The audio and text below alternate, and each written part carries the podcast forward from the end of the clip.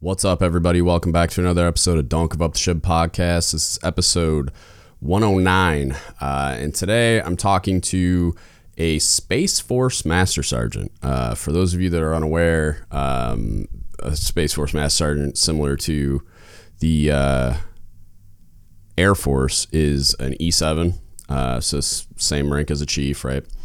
And he transitioned from the Air Force into the Space Force when they split off and got the opportunity to go through the chief season and did so as a Space Force Master Sergeant, which I thought was really interesting and cool and had a lot of potential for like great lessons learned and interesting perspectives coming from somebody that totally different branch of service, totally different culture, totally different leadership development approach.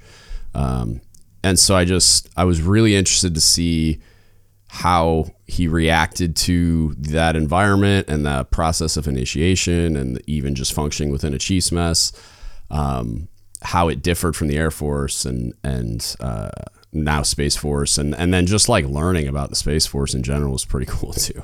So, it was really fun.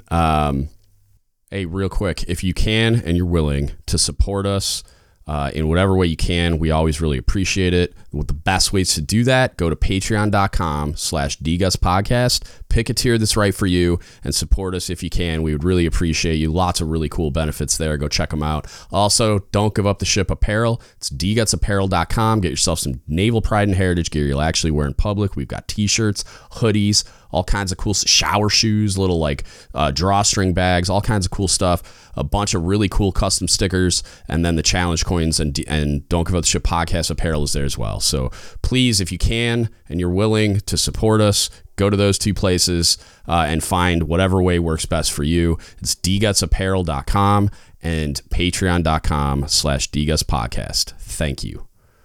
There might be some glitches with the video, so I'm not 100% sure there's going to be video. I'm recording this video intro in the hopes that when I get to editing video, it's not a mess, but we were having issues with it freezing.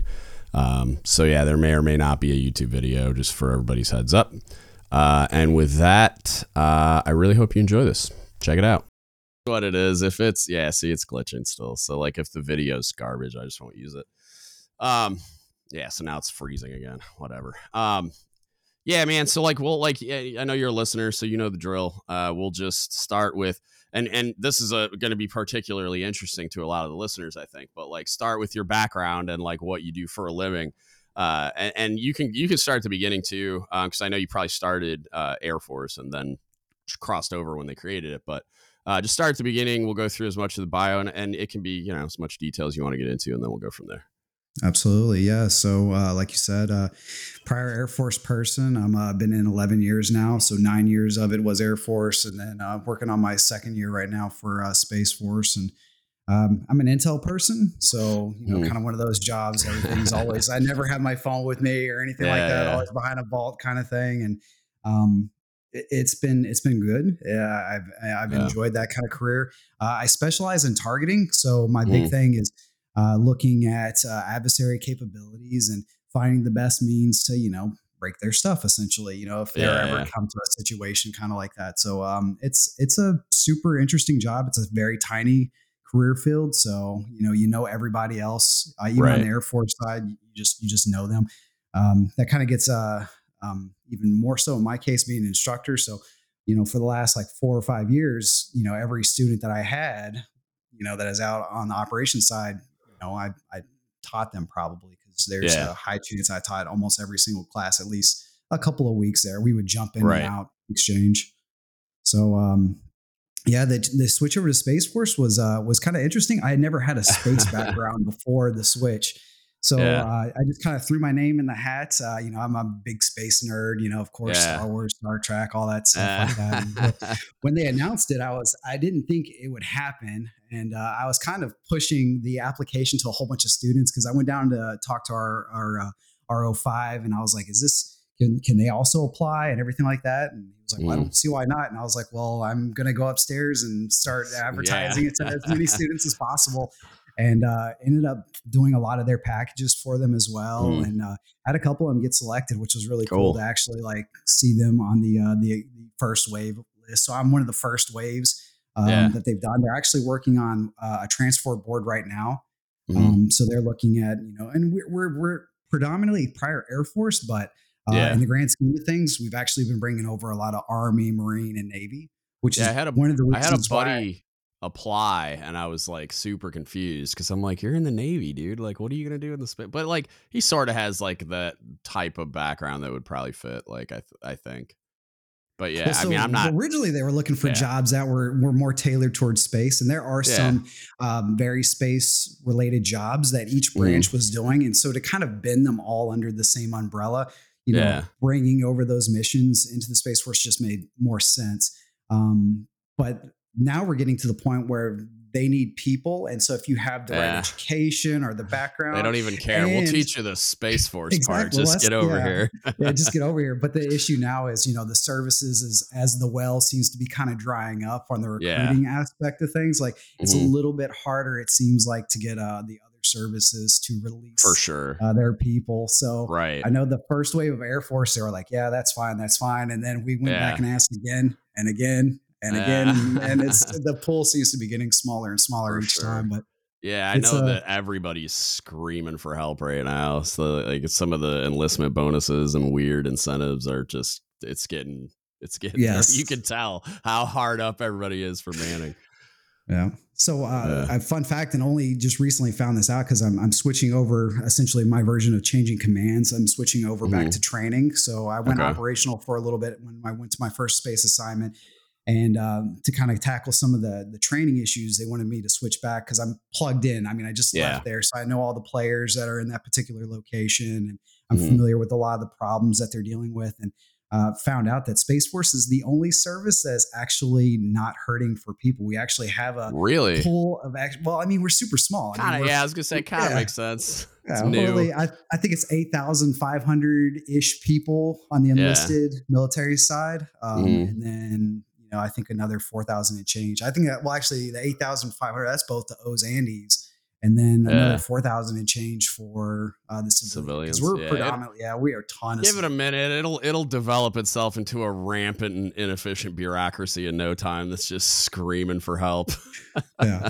So it's been a little bit cool on that aspect because they were like, well, we can kind of see who we want to take and take, you know, hopefully the best. I've some things I've noticed, like in the pools of applicants, they tend to be a little bit older, and a vast majority of our younger junior enlisted, like if they don't already have their associates, they're really close to finishing their associates. So we're pulling in a different kind of person, real tech, real savvy, smart.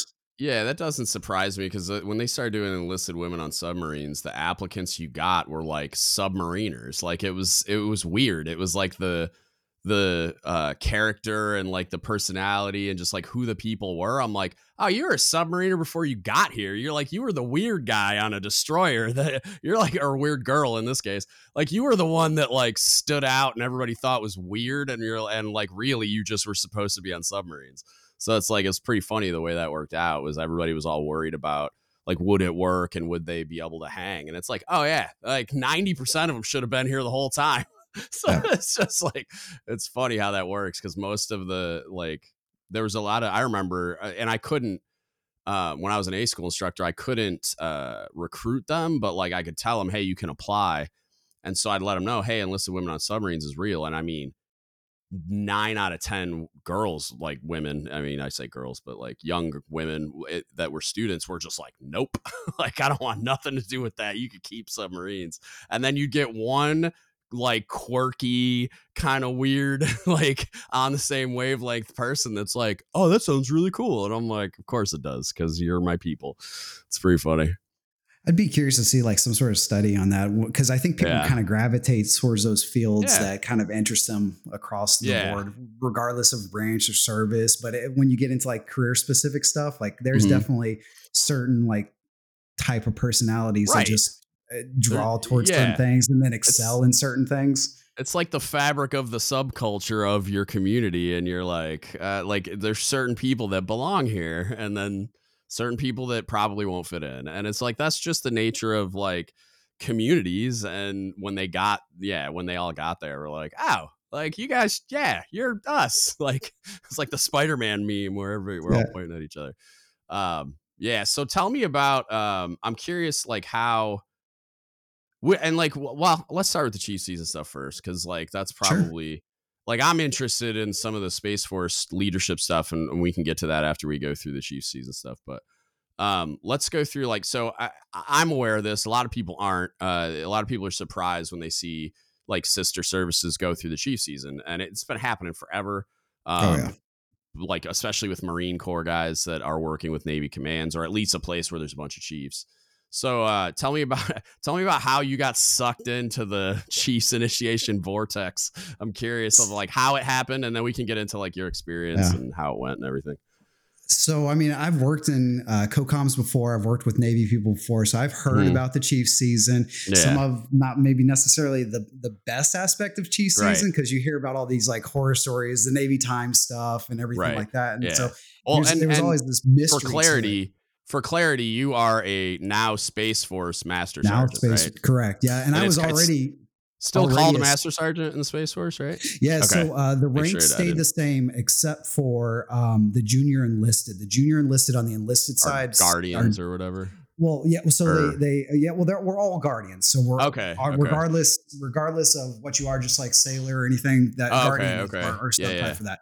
And then as far as the ranks go, there's this like almost hybrid of Air Force and Army. So you have specialists. For one through four, just specialist 1, 2, 3, 4. And we dropped staff sergeant from the Air Force side of things and just took sergeant, and then everything else from E6 and above. So tech sergeant, mass sergeant, senior mass sergeant, chief mass sergeant stayed the same in the Air Force side of names. So it's kind of a weird, but weird hybrid. So, I feel like they should have replaced tech sergeant with staff sergeant, because then you'd have more parity. I just never, and there's probably history behind it in the Air Force side, but I just never understood why they were different, because of the origins of the Air Force being the Army Air Corps. I'm like, why didn't they just stick with like the same rank structure? So what I do know as far as like that aspect goes is they wanted like very specific things. They wanted some sort of rank that was gender neutral and wasn't any kind of like class structure. Like, we had in the Air Force airmen first class. They didn't want any like first class anything. So just specialist 1, specialist 2. I don't know the. I could understand the first class thing, but I don't understand the staff sergeant thing. Like, why? Why? I don't. I don't get it. There was no gender. There was no gender stuff assigned to any of those ranks anyway. Like I don't. I mean, I understand like when they did rating modernization in the Navy, and it was like the sea man and air man. I like okay, fine, like.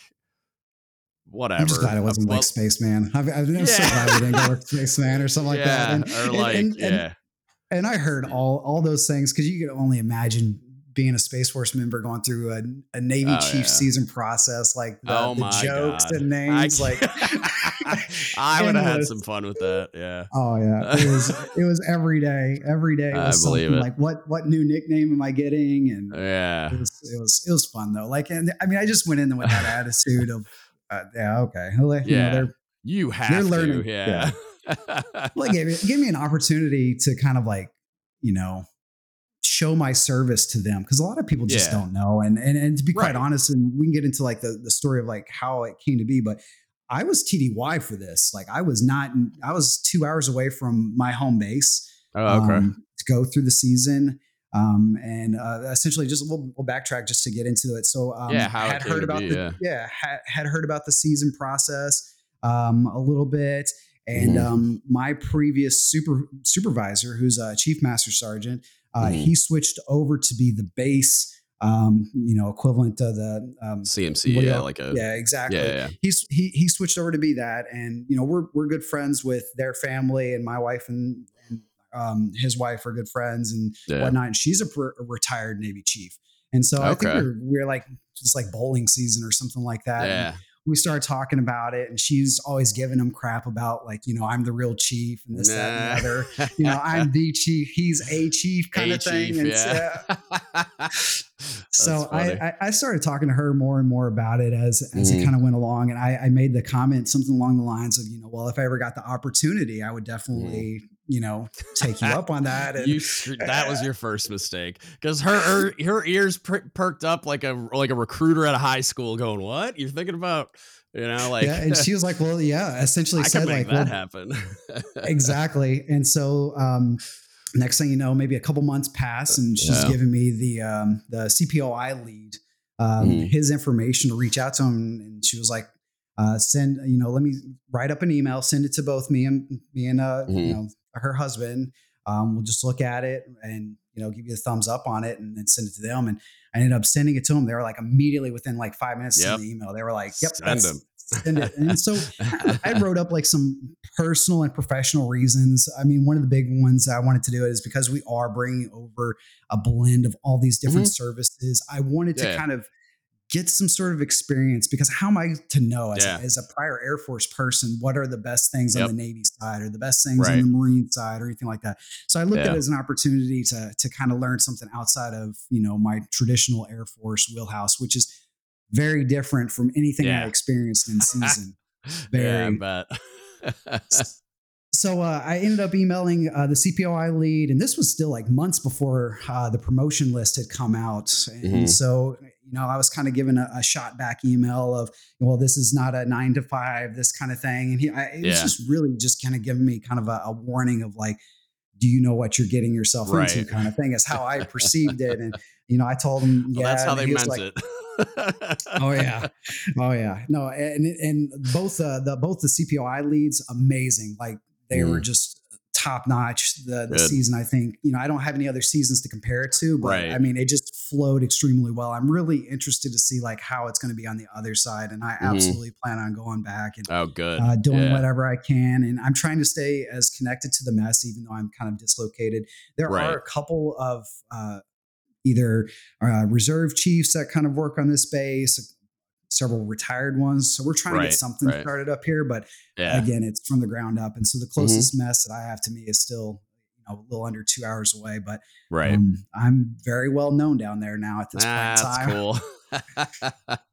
Tell me about the experience, man. I'm curious, like, cause it sounds like it was really well run. So like, I'm hoping that it was mostly positive, but yeah, like, let's get into like your experience, not just like the uniqueness of being a Space Force guy, but I'm curious about like, in particular about like, and like, we can work to it, but like your overall kind of like, was this a positive leadership development experience for me as a senior NCO or not, and why, and stuff like that. But like, what was the experience like?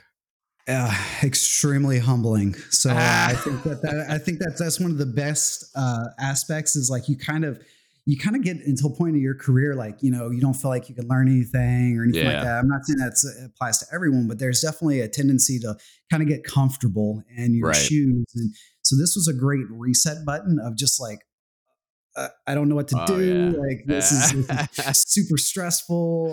You know, you have a 1,000 tasks, and no matter how well you think you did at a thing, you could always do better, or you completely miss the mark. And you know, you're like, oh, God, hindsight, you know, maybe I should have done this a little bit different.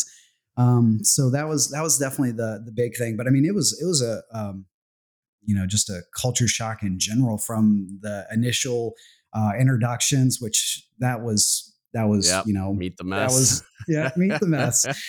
So, I mean, we had about, I want to say a little over 50 selects. So I went through, at Hueneme, and so we also had, with the Seabees. And so, you know, even they joked around that they have their own culture and their own, of course, like their Navy, but it's, you know, a different kind of Navy is how they always described it. Yeah. So we had them, and then for some of the bigger events, we had Point Mugu come up and do some other stuff. But yeah, from the initial introductions, which was, you know, getting asked the questions and put in the spotlight and everything like that, which for me wasn't as bad. So my job requires me to do a lot of briefs and talks, and you know, so I was pretty comfortable kind of being on the stage like that. but it definitely was. It definitely was something I never experienced. Something I've never seen that the Air Force ever do. And, yeah, sure, they may put you up, and you may have to give a PowerPoint brief or something like that, you know, for a class. But it wasn't where you go up, you have like no time to prep. You don't even know what they're going to ask, honestly, other than like, hey, here's a couple of questions. Yep, and then just steamrolls right into whatever. That's part of our senior enlisted academy curriculum is they, and I'm assuming they still do it, but you're in this big, so you're in split into smaller groups, but then when you come together as a big class in a lecture hall, I mean, there's like a couple hundred people there. They would call it extemporaneous speaking, and they do like 10 people a day where they just randomly call you up there and ask you a question, and you don't know what the question is. And you just have to stand there and like talk off the top of your head about, and it'll be something like, what do you think about women on submarines? And you're just like, and they challenge you. So like nowadays they probably ask like, what do you think about transgenders in the military? And it's like, it can be a topic that's sensitive or perilous or whatever. And it could like set you up to fail with like, if any biases come out or anything like that, but also like, you gotta be aware of it.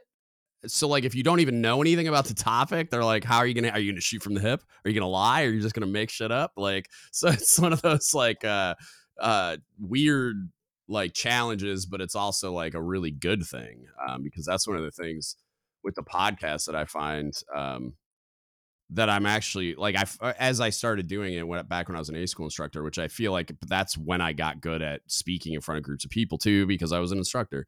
And then I was SEL the last year. So I was in front of like the whole student population all the time. And so, yeah, it made me like a way better extemporaneous speaker, essentially. Like I'm much more comfortable talking off the top of my head, maybe a couple notes on like a card or something just to remind me not to forget to talk about this, but I do a lot better just talking off the top of my head, which is probably not normal for most people. Like they probably do better with a script, but yeah, that's a lot of what they do. But then the dirty little secret is that you're like, there's no right answer 99% of the time. So it's like, you could be the best public speaker in the world. Like they could put me in a time machine and erase my memory with a little Men in Black flash thingy. And then like put me in that same position with the skills I have now. And I'd still get lit on fire because, you know what I mean? Like they're trying to, I mean, it's a whole nother thing, but like they're purposely putting you under stress and overwhelming you and blah, blah, blah, just to see how you react and such. So, yeah. I definitely saw that. And I definitely felt that. I think a lot of times it was to see if you would waffle or if you would change your stance or if you would just fall in line with whatever, you know, it's like a trap to see if you'll tell them what you think they want to hear, or if you're going to stand up to them and say what you actually mean or feel or whatever. And then, but then that can be that can be its own hazard as well. So then it's like, no, it was always, no matter if it was a training event or if it was something you were constantly, I don't know, maybe not second, you know, doubting yourself on it, but you're always, is this what they were looking for? Is this not what they were looking for? Did I miss the mark? And so that was definitely a reoccurring thing. But I mean, the kind of the interesting particular issue that I ran into is like everything was new to me, regardless of what it was. So it was not only a crash course in learning season stuff, but just Navy stuff, Chief stuff in general, whether it be the raids, like, I mean, you think of anything, you think of an acronym stuff. You don't know anything. I mean, luckily I had an RDC that was also select. And so, I mean, y'all's actual just commands were different. You're just your typical drill commands, you know, sure. They did the same. We do the movements, you accomplish the calls, same thing, but the calls would be different. And so I definitely had to reteach myself a lot of stuff really fast, but at least going into the season, I felt extremely prepared. But that's kind of like part of the analyst in me kind of came out. So, you know, what could I do? What could I find? Scouring the internet, you know, and that's how I came across, you know, podcast. Actually, one of my friends before both me or her joined the military, she's a PS1 down in San Diego. Okay. And so I had told her, I was like, hey, there's a chance, because I had at this point had already been messaging the CPOI lead back and forth, but there was going to be like some logistic issues on like, you know, what am I going to be doing? Because I couldn't just be going down there just for the season. And right. I ended up not going down there just for the season. Funny enough. So he's like, yeah, we'll take you at a certain point. He's like, yeah, we'll bring you into it. He's like, we're actually it's pretty common for us to have an Air Force person. Cause there's an Air Force detachment down there because it's vehicle ops maintenance. So they on average have at least one, Master Sergeant Select or one, you know, Master Sergeant, maybe even Senior Master Sergeant going through it. So that's pretty common from what they were telling me. Yeah. And,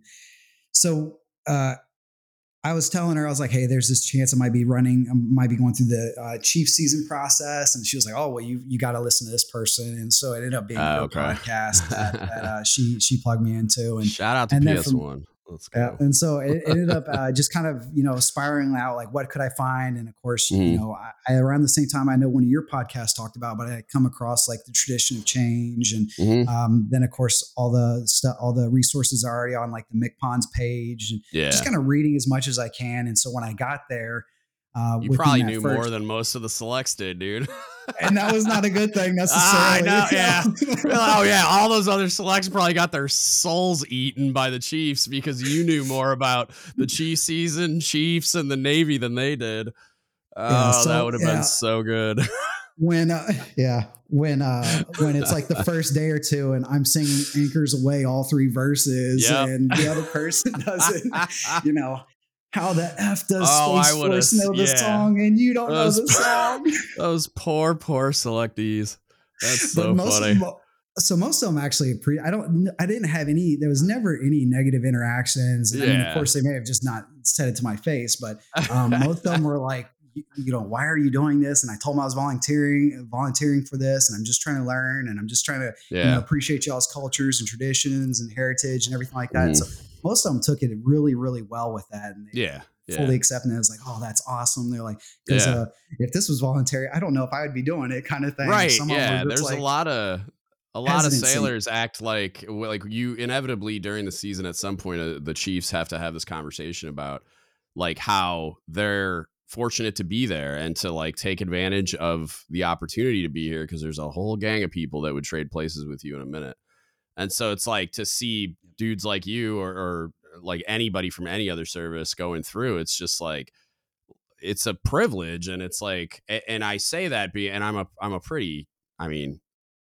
harsh is probably an appropriate word. I'm a pretty harsh critic of the Chief season and the way that we do it and a lot of the things that we do and blah, blah, blah. But like, I still think there's a lot of value to it too. And so it's like, it's one of those things that it's a, like I don't like the word crucible, but it's apt, I guess. It's like it's a pretty good crucible style event to galvanize a lot of things in your head. And one of the ones you pointed out earlier, which is like the kind of sticking to your guns. It's like they challenge you so much, and then by the end of it, if you've gained nothing else, it's that we don't do like shooting from the hip. We don't do telling people what they want to hear. We speak truth to power, and we stand up to people, and we defend people, and that's what we do, or at least that's what you should be getting from it. So like you should walk away with that power. Yeah. Like you should walk away with the ability to dig your heels in, and it doesn't matter who's blasting you. It's like, no, like this is not the right thing, or this is the right thing. And, I almost lost my military bearing the first time I saw a chief pull out his hand pistols and start going pew pew pew to a guy that I you know, he was briefing or training or something like that, and I'm thinking to myself like I don't think that's right at all. And then of course the pew pew pew, I'll never forget that. So you know, saying a thing without knowing a thing is definitely important, like making sure that whatever it is that you're going to say, because you know, I mean the lesson learned was, you know, with the junior enlisted, you're going to tell them a thing, it better not be tribal knowledge, it better be something that you can back that up with whatever facts. And so making sure that you know, and maybe it's just because I'm kind of used to from that kind of career field of like, you know, getting asked these like random questions. Hey, sir or ma'am, you know, I don't know, but let me check and I'll get back with you. Right. I'm always big on get backs, especially like as a prior instructor. Like, hey, you know, if you as a student don't know something, like it's okay to tell me you don't know. Just pause. Right. You know.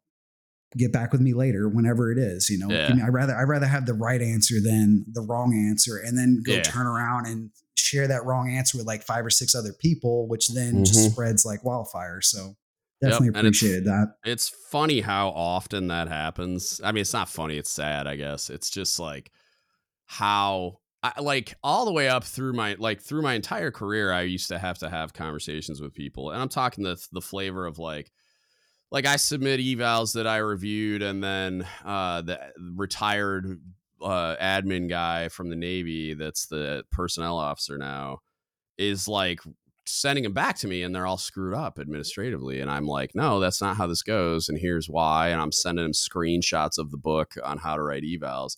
And I'm like, dude, you're the subject matter expert at this. And he can't explain to me what's going on, or why this is like this. Like, why did you change this from like frocked to selected or whatever? And like, what does that mean? What impact does that then have on how the eval is viewed and recorded and blah, blah, blah. And it was and that's one of the reasons why I'm not so much anymore, because I'm retired and I was unplugged for a little while there at the end, but I was always very up on all the institutional expertise stuff, because people kept telling me, oh, you can't do that. And I'm like, well, why?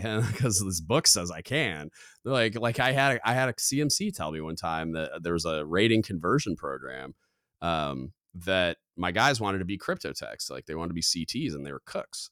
And I'm the career counselor, so I'm kind of the subject matter expert on that. But the Cobb has like been around a long time. He's been a career counselor in the past and stuff like that. And so I was like, yeah, I'm going to submit these conversion packages. And oh yeah, that program's not real anymore. I'm like, it's in the Millipers manual, so looks pretty real to me, unless I somehow missed the revision. So then we pulled in, turns out it was right. I submitted the packages and they got converted. And so it's just like, it burned it into me that like, don't just accept the answer you're given by some random dude behind the counter or somebody that's like responding to your email or whatever. Cause I could give you just a list of answers or stories like that, where it's like, all I did was push back a little and they caved, and then, oh, hey, turns out this book says you're wrong. Weird. And then like go from there. But that it's so common. It's so common. And that's why, like, I'm always like, make them tell you no, you know, like submit the package, ask for the thing, like, you know what I mean? And make the institution tell you no, because not only are most people generally operating on stupid tribal knowledge things, but even then when it's, they might be correct if you ask anyway, like there's things that are waiverable, or maybe you can do this other thing and then get it to go through anyway. So yeah, ridiculous. What we're actually suffering from the opposite problem in the Space Force. Really? Yeah, because we have too many dorks in one place. No, too many smart kids. We have nothing to reference. That's the problem. There's no book. It's like, you know, for the longest time, you know, people would wear whatever patches on their arm, and it's like, well, there's like a literal 2-page reference on what my uniform differences are. And I don't know. So people are just kind of, it was the Wild West. Just like, there are no rules. There's no rule saying I can't do it, but there's definitely no rule. So we're actually kind of like, we're just starting to get some of our like initial publications. Like we've got our Guardian Ideal, and we've just got our Space Doctrine Pub One -0. So we're just starting to get like some actual stuff and be able to actually reference certain things, but it's still a lot of just how you want to interpret it or whatever rule you want to do, or if your local command even has a policy on a thing. Yeah. Are you guys putting people through boot camp right now, or basic or whatever as Space Force? Yeah. Okay. So they have no books or standards on how to wear the uniform that they're training them to wear in boot camp.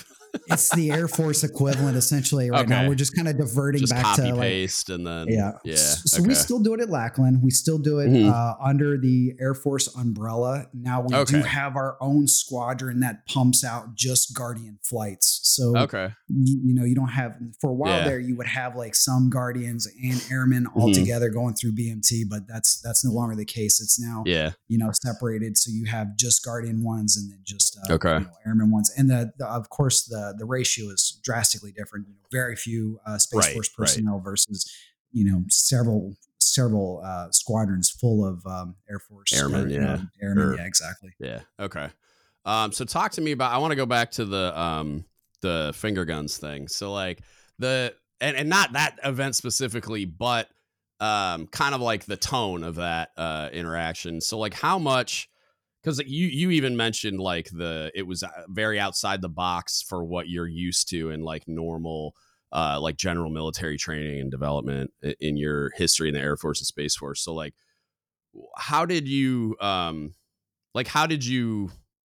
feel about like those types of interactions, because they can get, and I don't know, like if you had the like world's best run season, maybe you didn't encounter it that much, which it sounds like it was pretty good, but it's like you do encounter a lot of those, like in those environments where you're constantly pushing and challenging and calling people out, it can very quickly go off the rails into stuff that feels like demeaning or like just like unnecessarily like petty and childish sometimes. So like, did you encounter a lot of that stuff, like the finger guns thing?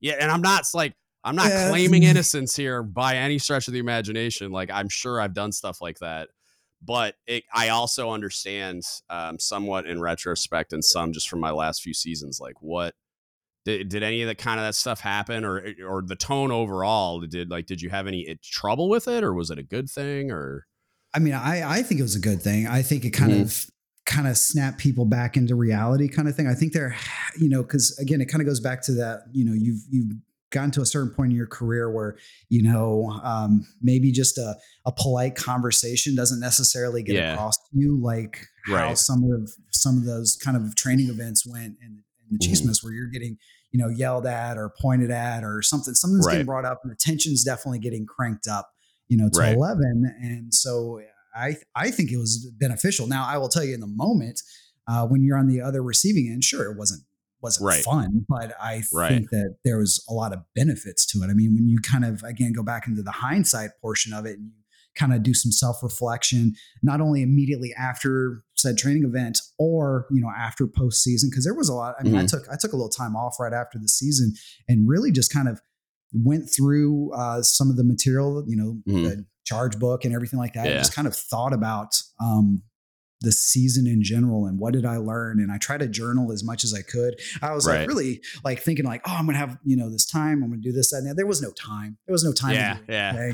I mean, it was so many nights where, yeah, what is time? Yeah. And, I mean, it does show you like how you think, you know, your priorities and then like what you think is important is really not that important. So, I mean, those were all like great little, you know, benefit lessons that were kind of thrown in there. And I think depending on the different, cause we had a range of different rates and, you know, people, we had some that were real young in their career and then we had some that were, you know, like 18 years in. So it was a really good, diverse group of people. And you could tell like where certain people fell in certain areas. And I think what the CPOI leads and the chiefs on the other side actually did really well. And from my point of view was if you're doing well at a thing, I could kind of get this sense of, okay, I've, you know, maybe someone has proven themselves in this certain aspect. Okay, it's time for you to shut up. I need this person to kind of step into this role. So, you know, I took it as necessarily being told to, you know, shut up or you're fired was not necessarily a bad thing. Like it was like, okay, we get it. You're good at this. Go away. We need to see if everybody else is retaining any of this. Yeah.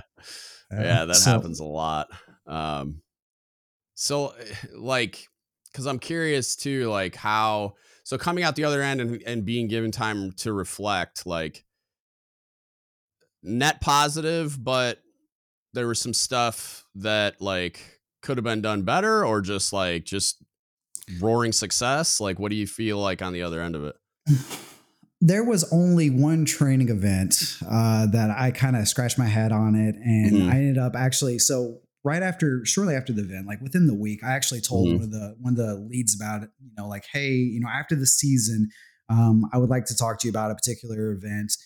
Just because it was, I felt like it had gone off the rails a little bit, and you know it was a particular sensitive topic, kind of like how you were talking earlier about, you know, you know they like to throw you, you know, things that may make you uncomfortable or kind of get you off balance just to kind of see how your reaction was. And Yeah. At the moment, I didn't understand, like, why is this going like this? And I was super uncomfortable, and I wasn't even the person that was like, this was being pointed to. And so I made a comment, and I told him, I was like, I'm not going to say what it is until after the season's over with, just because I didn't want to, I was worried that I was going to jump the gun or, I'm not trying to, I want to make sure that I'm getting the full experience and I'm not being, not selling myself short on something. So I waited till the season was over, and he actually was, he was really cool about, respecting that wish. 'Cause he did it eventually. He's like, well, are you sure? He's like, you can tell me now. He's like, I'll talk to you, or I'll try to explain it. And so I think he did a really good job with that. Now, again, I was only, I only went, of course, we had the big, with how many people we had the two commands that I fell under. We went to all their, the smaller events. And then, of course, we had like the larger events that had entire chief selects from across the base, whether that's, right. Teaching to the Creed and a couple of the other like major base events. We had like, the selectee Olympics that the Seabees put on, which is, several multiple bases long or wide. So I would say, I don't think there was anything that was super unnecessary. I don't think there was anything like highly inappropriate or anything like that. But again, I know what the other commands experience. So within the two, I have no context. And so one of the commands I fell under was actually where two of the CPOI leads for the entire base was at. So, if the other commands were running it as well as those two did, then I would say extremely net positive.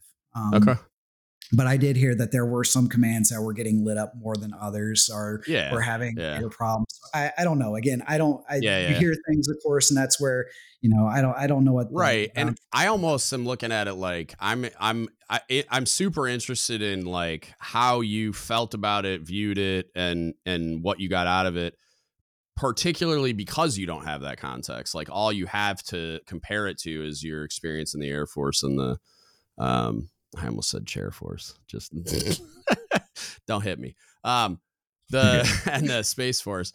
And so like, and that's what's interesting to me is like, it's a lot of us are so indoctrinated over our careers to kind of, you have at least an idea of what's to come. And then of course, like when you go through it yourself and get on the other end of it, then you get to experience a bunch of other versions of it on the other end. But it's like, I don't know, like it's part of our DNA in the Navy where as not only is it like a totally different process than you guys do, but then it's like, I would say it's like, I don't know, like culturally or like, I don't know, like ideologically different or whatever, where like the way, cause the little bit of experience I have, I worked with Air Force. Like we shared the barracks at Fort Lee where we did our A school with they had all the services airmen in that building. And I think there was something else that they did, but so there's like 500 airmen in the building and we had like 150 sailors. And then we had NMTIs and MTLs like working together in that building too. So like I saw a lot of like, I would come back to the barracks and just light the students on fire about something or like get super hyped up about something or whatever. Like the way we communicated with the students was very, very different than the way the MTLs like were allowed to communicate with the students. There was a lot of fear about like getting in trouble for talking to the students wrong or something. And then it's just like, we had a lot more leeway. And so I was wondering like how different I would agree with it? That. I mean, yeah? I got this. I would agree with that. Just for one example alone is I got to sit on my first, was it DRB? Yeah. And, oh God. Yeah. So, and it was with an A student. And so, I think it was even something we had to get signed off in the PQS. Yeah, and probably. So I was like, I don't even know what this is. And they were like, oh, you're in for a treat. You're going to learn today. And so I was getting told a little bit about it before it actually like started. And I was like, we have nothing like this. Like, I, yeah. are you serious? And so I don't want to get into the super particular details we don't that particular person, but you know, obviously there was an incident that the sailor you know, participated in, and you know, of course I walk in, you know, sit around the table and everything like that, and just the process of in which they bring them in, and you have the master of arms there, and you've got all these senior enlisted personnel in there, and then the questions just start coming out. Yep. You know, the story starts to unravel, and you know, every little aspect of the story that conflicts with the other aspect of it just starts to it just and then it goes from like a cheap lawn chair, and they're like, "I did it. I'm sorry." And so even at the end, like after, you know, things, it got a little heated, but I say a little heated. And then even at the end of it, like after it was over, they were like, that was a tame one. Like it can get way worse and everything like that. So go ahead. It can, but it shouldn't. Most of like that. It should be rare when it gets a little fiery, because like, and that's like the knock on a lot of DRBs is that it can degenerate. And I'm not saying that this happened with this one in particular, because it might have warranted it. But the majority of the time, it's like if you go in there, because usually like they enter, you read them the rights, you tell them you're being accused of violating this article, UCMJ, blah, blah, blah. And then you start asking them questions, because it's supposed to be part of that investigatory process. But you should go into it with the attitude of like, what's the best case scenario for this sailor? Like after the fact, like we need to go in. We want to find out like what actually happened, but we want to find out why it happened so we can prevent it from happening again. And like, it should be part of like, it's just an adjudication process that on the other end of it, that sailor is like, okay, like accountability happened. Now you're being sent on your way, as long as that's possible with whatever they did. To go like start working their way back up, you know, like, and it's not supposed to be a beat down that we then hold against them forever because they have a black mark on their record, which sometimes I feel like it leans more towards that than and that did not happen in this case. So that's what I liked about it is like the chiefs were there to take care of it at the lowest level and to take care of it at the level it should have been taken care of. Cause in the grand scheme of things, being just an outside observer for that, I wonder how that would have been handled in an Air Force / Space Force kind of mindset, because I think that could have gotten like the initial, I'm going to say punishment for lack of a better word, would have been a little bit more on like the paperwork side of things and pushed further than it needed to be, because honestly just fact finding. Okay, cool. We found the details of this particular story. What do we need to do to correct the behavior? Bing, bang, boom kind of thing. Yeah. And I think that came out extremely well. It's just interesting because of how the fact finding approach took place, because that's just a different dynamic. We just don't have that. It feels like in my interactions, and again, I'm no expert, but like in my interactions with the Air Force NCOs that I was close with, it felt like there was like this fear culturally of doing that kind of a thing, because oh no, we might say the wrong thing and then the student can file a complaint or whatever. And it was this very weird, and it might have been just unique to that like wing or that training wing. I would say it's unique like, to the different career fields. So I think certain career fields, you know, like security forces, stuff like that, probably not so much. But I definitely think that one of my NTLs was security forces, and she hated that job because she was just like, I'm like, I might as well not be here. Like, I can't do it. I can't do what I'm supposed to be doing. Like, I'm here to hold these kids accountable and train them and supervise them and whatever. And I'm not allowed to do that. It was insane. Like, there were people going around the MTLs to the first sergeant at the wing or whatever it is, like whatever the higher level thing is. And it was like the NCOs that were in charge of doing like they really are like the disciplinarians, like they're there to maintain good order and discipline with the students. And they were like just getting lopped off at the knees every 5 minutes by like the higher ups. And it was gross. It was tough to see because that was where they were jealous of like what we were allowed to do. And I was just like, that's ridiculous to me that you guys aren't allowed to do that kind of thing. From my personal experiences, yes, I would actually agree with that statement. But again, I can only speak from my narrow career field and, you know, the previous training command that I was at. So it may or may not be like that elsewhere. But I definitely feel like, and I'm sometimes more the abrasive kind of person, or at least I like to think I am. And so I definitely feel like I have to watch what I say or how I say certain things, even if I'm not trying to be negative or anything like that. Mm-hmm. But, I'm kind of at a certain point, you know, maybe get the job done kind of thing. And what I needed the person to do the thing that I need them to do. Yeah. You know, hey, you know, when, you know, that thing was due yesterday, where's it at? Yeah. Oh, we haven't done it. Let's, you know, freaking do it. I definitely am somebody that, like, I was always plagued with the I'm unapproachable and I yell at everybody just because I talk like Guy Smiley from Sesame Street. And I'm like, dude, I just talk like this. Like, this isn't like me getting like animated about something. People are like, oh yeah, he yelled at me. And I'm like, no, I didn't. If I yelled at you, you'd have heard me in the engine room. Like, I'm very loud. And so, like, it's just like one of the, like, it wasn't even close to yelling, but just because I have a louder, deeper voice than a lot of, like, my peers, it always, I had to, like, be very cognizant of how I was talking to juniors, because I would get that all the time. Like, he's a yeller, he yells at everybody. I'm like, I've yelled like twice the entire time I've been here, and when I do it, it's like a story. Like, the whole watch sec, because the submarine's so small, it's like everyone hears it. I wake up half a berthing. Like, I'm an extremely loud person. Like, when I'm on fire about something, you're gonna know. But it's very rare, and in my mind, good that it is very rare, because I don't think it's appropriate to yell almost ever. But also, I, like, picked up on this perception that people had, like, on my first Chiefs tour, that I, like, me just talking like this was yelling at them. And I'm like, all right, I gotta like repackage this somehow. But well, I think that's one way to, you know, not be an effective leader, is if your tone is always 100% all the time. If you're if you're just that kind of person, then I think people kind of get a little bit turned off to that and start ignoring you. But when you throttle it back and when you bring it out when necessary and when required, it's like, oh crap, we gotta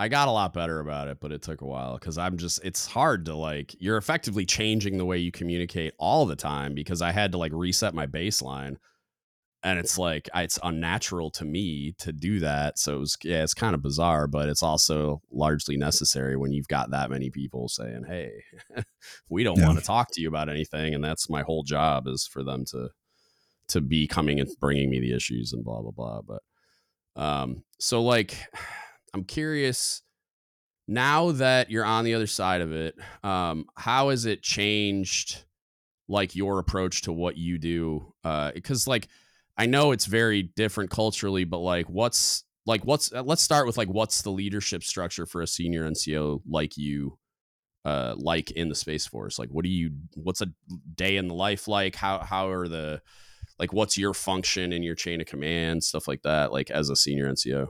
So for my current one right now that I'm getting ready to leave, it's not a great example, because it's definitely just weird. I work directly for my 06, and we're just pretty much a two-man team for what we're doing right now. Okay. But traditionally, you would be at the master sergeant level, you'd be in charge of a flight. So flights can vary on sizes, you know, maybe 15, 20 people underneath you, and you have some frontline supervisors, you know, under there. And then, you know, all the flights were usually breaking off by their different mission sets. So when you're talking about intel ones, you might have, like, a flight of just imagery analysts. You might have a flight of target analysts. You might have a flight of all source analysts. And so they kind of take care of whatever particular mission aspect that they have. And then they fall under, you know, whatever, you know, our equivalent of squadron. We're with Space Force, it's drastically different than the Air Force. We're kind of trying to get as flat as possible. So we have essentially three field commands, and then a whole bunch of deltas, and then we have our squadrons, and each squadron does a particular mission under those deltas, which do a particular mission as well. And so most of the jobs, especially in Space Force, outside the ones that require, like, because we do have a lot of jobs that are shift crews, you know, because satellites are being flown constantly and everything's got to be tracked and monitored all the time. So there's definitely a lot of 24-hour gigs. But if you do find yourself in one of those standard office jobs, I mean, it's, you know, 7 o'clock start, 1,700 maybe at the latest on a, on a long day kind of thing. So when you say flat, is it more like because you guys are all like technical specialists doing the thing 24 hours a day? Is it more like higher ranks are doing administrative side of like managing the people, and maybe they're like a shift supervisor or something when those people are on, absolutely. But otherwise you're largely like hands-on technically because that's what you guys do, or so are you more detached? It's a little bit of both. So you're not doing the thing as much, but as a senior NCO, you are expected the process in which the thing is being done. So if you're trying to generate some sort of product, you may not be the one that creates the product. Your troops are, but you fully understand the process that entails. So you can speak and you can acquire, any new resources that are required, or you understand like the manpower requirements behind it. Hey, if we've got to build, X number of products, we need X number of people within X amount of time. So you're still very much plugged in. You're still very, kind of in line with that technical expertise. It's just, you're no longer widget making essentially. Yeah. How do you, pulling lessons learned from the Chief season? How does that, how do all the good things that you walked away from it and the experience that you walked away from it with, integrate into your job, just as a senior NCO in general, but then also, you could say you're leaving this unique job now and kind of going into a more traditional one. So how do you see those things integrating and making you better? If that's where you think that is going to happen. Well, I think one of the biggest takeaways is a good reminder of that warfighter mentality, because I do think that people, not every job in the Air Force, but I definitely say a lot of jobs in the Space Force specifically kind of forget that warfighter mindset because they are working those office jobs, because they are behind that computer. I worry that sometimes people forget about the operators on the other side. I'm maintaining the GPS constellation or the SATCOM communication capabilities for these, individuals on the other end. Sure, my job's nice and comfortable, whatever, air conditioning kind of thing, but I am in the military. I am part of the profession of arms. I need to make sure that I maintain the service. So I think that was not necessarily a personal reminder for me, but it was good to get entrenched with those kind of people that, are on that other end that, especially with the Seabees for sure, it's nice to be reminded of that. So bringing that back and, reminding some of the people hey, we're doing this job because of X, Y, and Z reason for this particular, people or whatever it might be. I think that's probably one of the best aspects of it. Now, I will say that one of the best things that I think Navy Chiefs have that I wish I had as a Space Force Master Sergeant is this automatic network that you get going through the season. So that's something that, you can build it at an individual level. I like to network. Just the fact going through the season, I'll never turn down an opportunity to branch out and to kind of, I always joke around and call it my bro network. But that's on a that's personal level. That's what I created through my career. Not everyone's like that. Not everyone's going to be they're going to be introvert, not the extrovert kind of mentality. And so with the Chiefs mess, that at least gets your foot in the door. Once you go through the season, there's that commonality of regardless of what command or base or whatever you fell under, we have this expectation that you did X, Y, and Z at a minimum standard. Now, I think that's where you talk about maybe the standards across the whole thing. Maybe they're not in line. Again, I've only seen one season and one command. So I don't know that, but I have heard that from several Chiefs going through the process, especially when I was having my one-on-one sessions with them and just kind of learning a little bit about them and some of their leadership styles and their approaches, which I think was one of the best mechanisms of the season is having that forced one-on-one time where you're, you're going out charge and meeting a mess. I think was one of the best experiences and leadership styles. And so I think that, I wish we had something like that in the Space Force. And I don't think there's a reason why we shouldn't. Like, we're so small. Yeah. There's no reason why I should not be able to pick up the phone and contact another senior NCO on the base and to get a thing done. But the problem is like, I had system issues right before the season started. And there was another master sergeant came up and was looking at the systems. He's a comm guy. And I had never seen him before or anything like that. And I was like, hey, man, what are you doing? He was like, oh, I'm trying to fix these. And I was like, I've never seen you around before. What's your number? What's your information? If I ever have any problems, like, if you need anything, trying to build that. Because honestly, those computers had been down for a while, like a surprisingly long time. And I was really frustrated that I wasn't getting anything done. And no matter who I called, I wasn't getting it fixed. And so I was trying to get this person to hey, hook me up, fix my crap. Cause, I need to get, these systems back so we can get to work kind of thing. And, whereas I feel like in the Chiefs mess, I saw so many times throughout the season where there would be a problem or an issue would just come up. And if they didn't know how to fix it, they knew a person that they could contact that could. Yep. And I felt like everyone gets to yes, versus the mindset of, oh, that's not my job, I can't do that. Yep. And that I feel in the Space Force. And again, these are all my personal, but I so often see people go, oh, that's not my job, or I shouldn't have done that, or something like that. Yeah. Well, can you do it? Yeah. There is it's a double-edged sword, because there are times where it's we do that, but then there's times where it's in the spirit of there being no such thing as it's not my job. A lot of times the overachievers are the ones that you get just piled on. I've experienced it. I got Bob that does podcast. That dude always experiences it, as you become the easy button. It's oh, okay, we can just make this guy do it.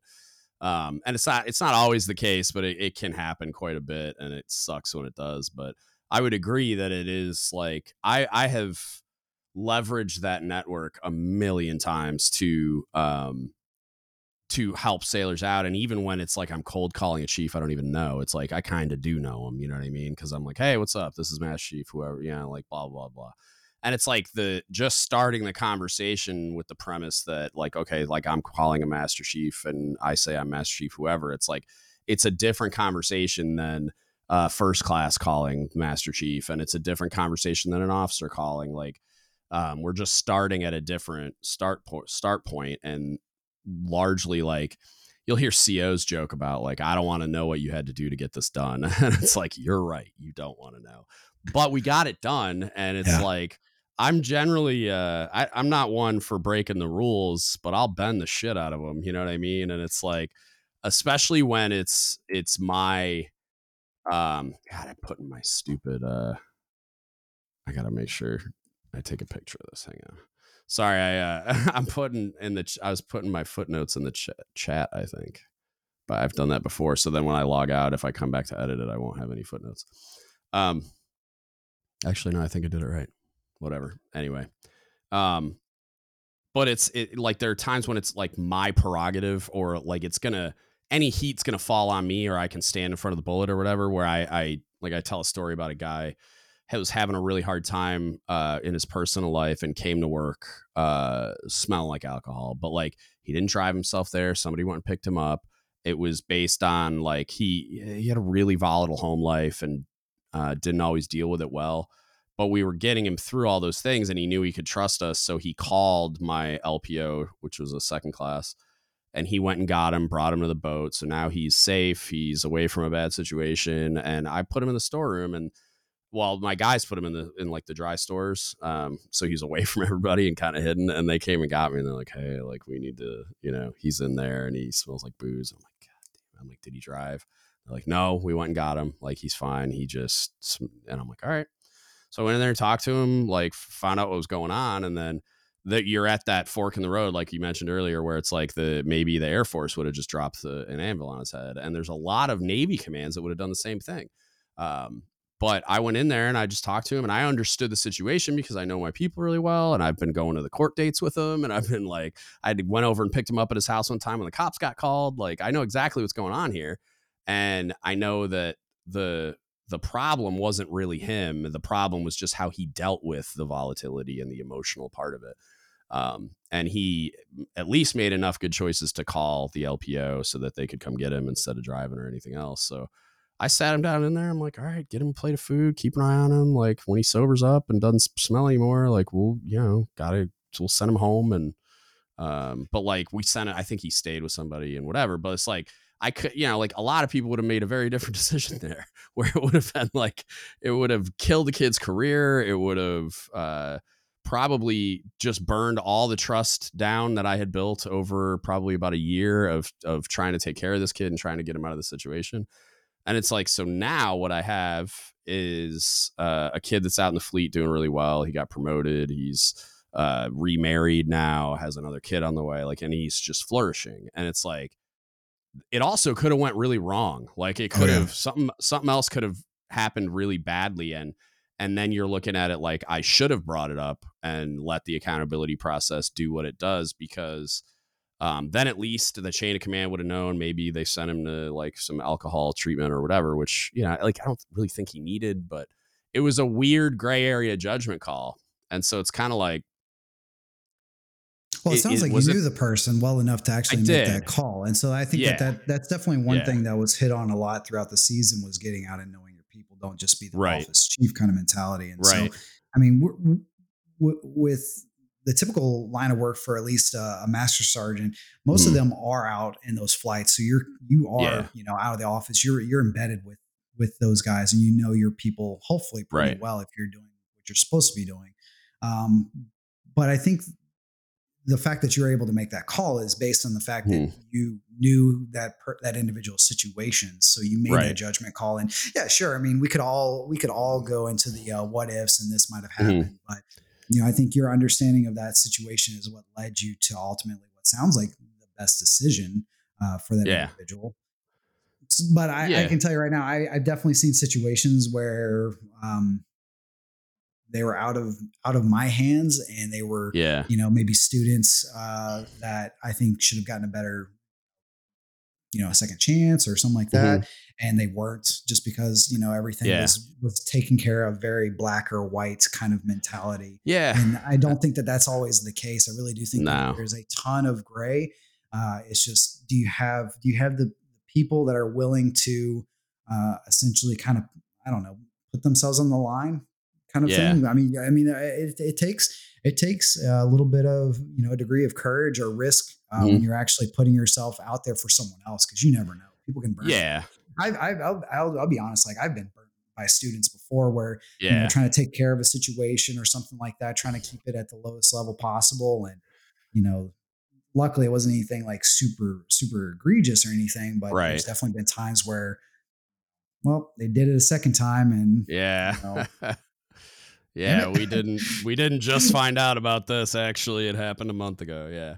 I like the trust that, like, when a CO trusts me to deal with a thing at the lowest level, I think it helps junior people feel like they're human beings. And this is more of like a relationship where I care about them and I care about what's in their best interest, even when I'm like, I'm the one kind of making things difficult sometimes by pushing them or by holding them accountable or by whatever, giving them what they need instead of what they want kind of thing. But, how do you look at, like, 'cause you mentioned it earlier, like the particularly with the Chiefs mess, but even I always talk about the identity that Marines have. Like, I don't know what's in the water at Paris Island or wherever I forget the other one, the boot camps that they have.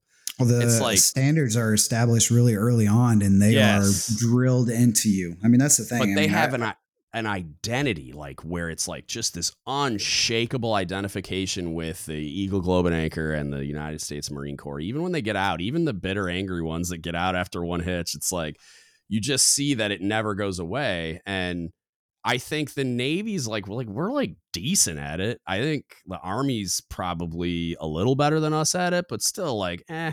And I don't even think they think the Air Force tries. And it's like, it kills me because of all the positives that I see that come from it, that it feels like there's, and again, I don't know what they do there to accomplish this. So if they're plugging them into the matrix or something, Well, everything's changing. I mean, that's the one thing, at least with like the Chief season. Yeah, sure. You read Tradition of Change and the season alone has changed, but I mean, and the Navy still has a lot of tradition and heritage that they just continue to, reflect upon and teach the next generation. Like I'll tell you right now, the equivalent of the Chief season for a Air Force and Space Force senior NCO is a week long class. Mm-hmm. Of, and it's not even a full day's worth, where they have, senior base leadership will come in and have a little hour long jam session with you. Right. Or you'll have like all these base representations from like, EFMP and, Family Readiness Center and all the, they'll have like the base orgs come in and they'll come in and they'll like, hey, we're this person. We provide these things. And it's like, okay, I already neat. I knew that already. At this point, exactly. Like at this point in my career, if you're telling me something new, then there's a really big problem. But that's exactly what they do. And there's nothing like I even had the guy that ran. I felt so bad because he's an awesome master sergeant that runs this program, but he apologized to the class that we're gonna have one PT session, and I'm like, what is happening right now? Like, why are you apologizing that you're requiring a single PT session during this?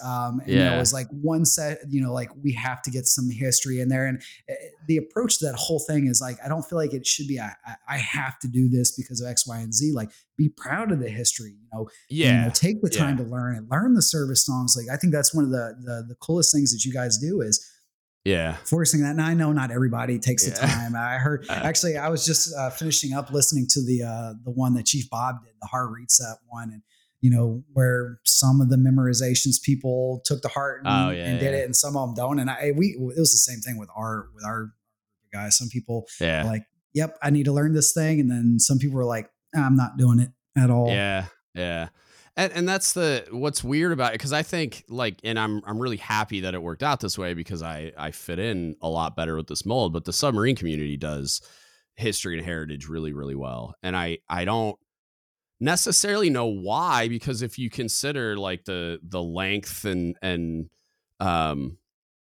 the just breadth of the history and heritage that for the rest of the Navy, all the other warfare communities have been around way longer. Like, so it's like, there's a lot more history and heritage to draw on, but for some reason, the submarine community, it's just like, it's everything. Like it's so important. The way that the dolphins are earned and the process you have to go through and there's always heritage tied to that. And it's just cool to see it. And it's cool to see it done in the way that it is done, because it's in much the same way that I see the Marines, like just that stuff's downloaded into them.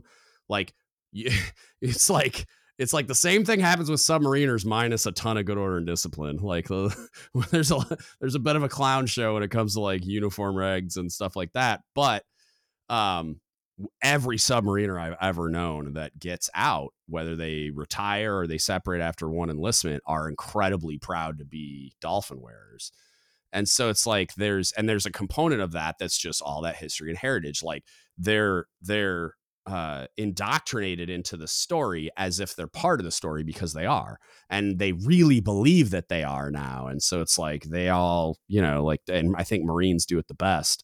And that's something that I've always seen a just ton of value in, for that, for the reason of like, I see it happening in the submarine community, but then when I got to work with Marines, I was just like, oh, okay, this is different. Like they do it across the board. It's not like I'm identifying with my warfare community. Like this is like, I'm a submariner first in my mind. And then being the cook is just like a thing I do on the submarine, because also like the way that the culture is, it's like, you don't just do your job. Like you stand a bunch of watches that have nothing to do with your job. When there's a casualty on the submarine, you're doing everything but your job for most people. And it's like, we don't have, you don't have a job on a submarine where all they do is their job. You know what I mean? Like if there's a casualty, everybody's being a submariner. I'm not worried about what the galley's doing. You know what I mean? Like, right. So, I think that there's just so much value in building that identity and building it based on that heritage, which it's like, it's harder for the Air Force because they're the newest service, I think, I'm pretty sure. when they broke off as the arm. Well, Space Force now. Now, that's what I was getting to, is like now the Space Forces. Yeah. So Air Force was 47. Brand new. Yeah. So, I mean, the idea is like, you have to identify what it is that you want in your service. So I know that's right. That's actually one of the big things that they're, they've putting together a team to kind of go after that what you're describing right now. What is it that we want in our guardians, essentially? Like what kind of, culture do you want to build? What kind of mindset, what kind of individuals are you trying to, cause we're still going to have individuals, but what are you trying to at least get the commonality across the boards on there? So, I mean, there are, groups that are taking place, working groups that are trying to like identify what it is that you want.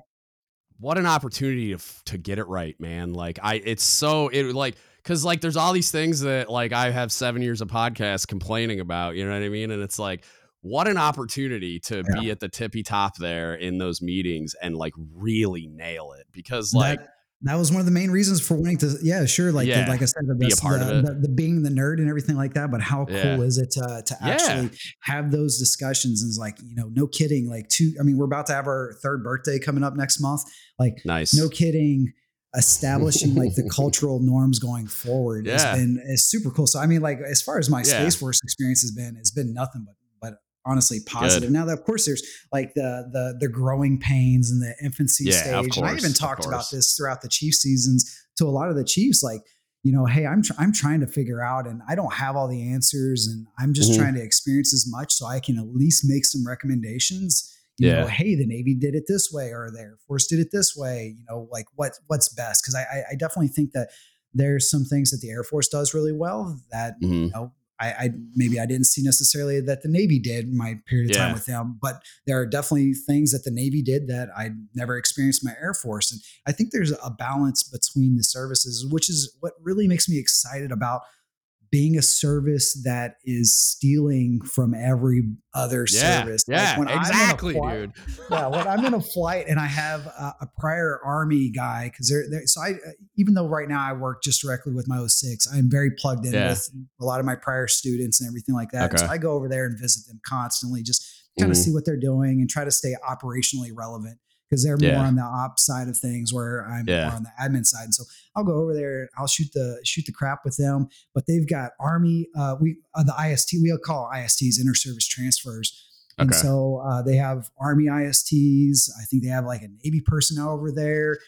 They have some prior Marines. And so it's really cool to just see them come from their different cultures. And what's hilarious is like, you'll hear the complaints that, you're traditionally associated with like the Air Force or Space Force people. And you got the Army guy just like, I'm so happy I'm not Army anymore. Yeah. Like I don't have to deal with X, Y, and Z, or, like I'm treated like a more of an adult, which is, I think, one thing that the Air Force does really well is, even as a junior enlisted person, despite sometimes they feel like they're being, babysat, definitely throw a lot of responsibilities on them very early on. Like it's not uncommon for the Air Force, especially like in my line of work, to have like an E3 get thrown in front of an 05 or an 06, especially as an E4, like, cause I mean, a lot of times those end up being our true subject matter experts, and having them, brief, a particular weapon system or capability or something like that is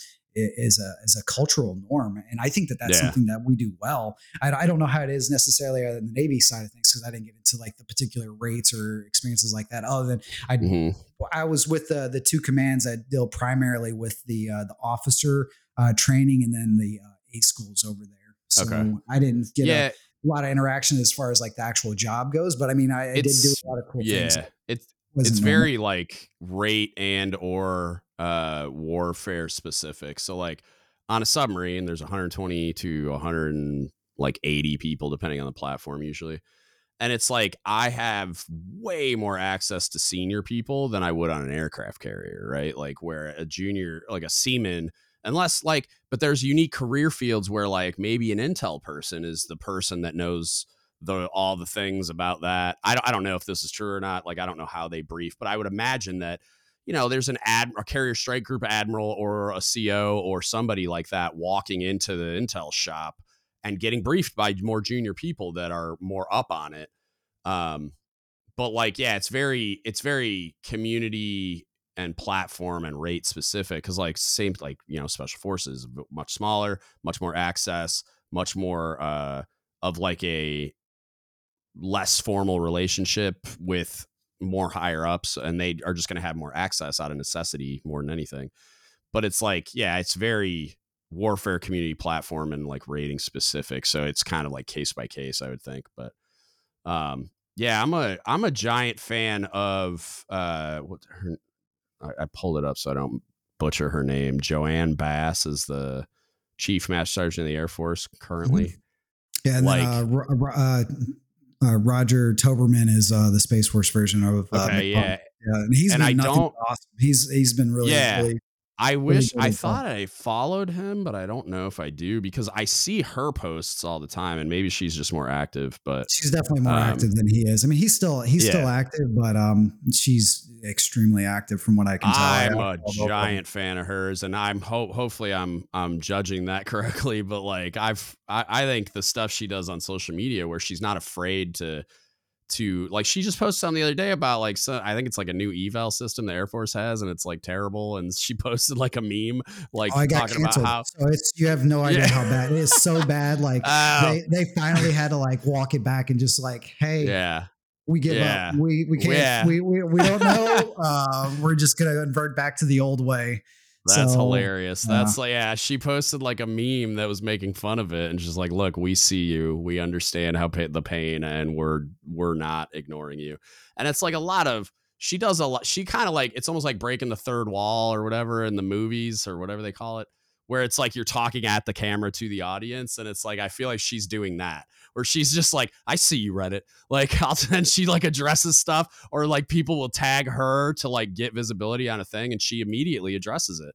And it's like, that's cool, man. Like the fact that she's willing to interact and stuff. And I like that like culturally, she's willing to have conversations about like they've relaxed hair regs, and they've relaxed a couple other things. And it's just like, because like, why are we doing this? Like, and I've had that conversation about like, I used to be the hands in pockets guy in the Navy. And it's like, it took a while, but like I basically got talked into my understanding that it's an unenforceable standard. And especially in a working uniform, like, why are we even doing this?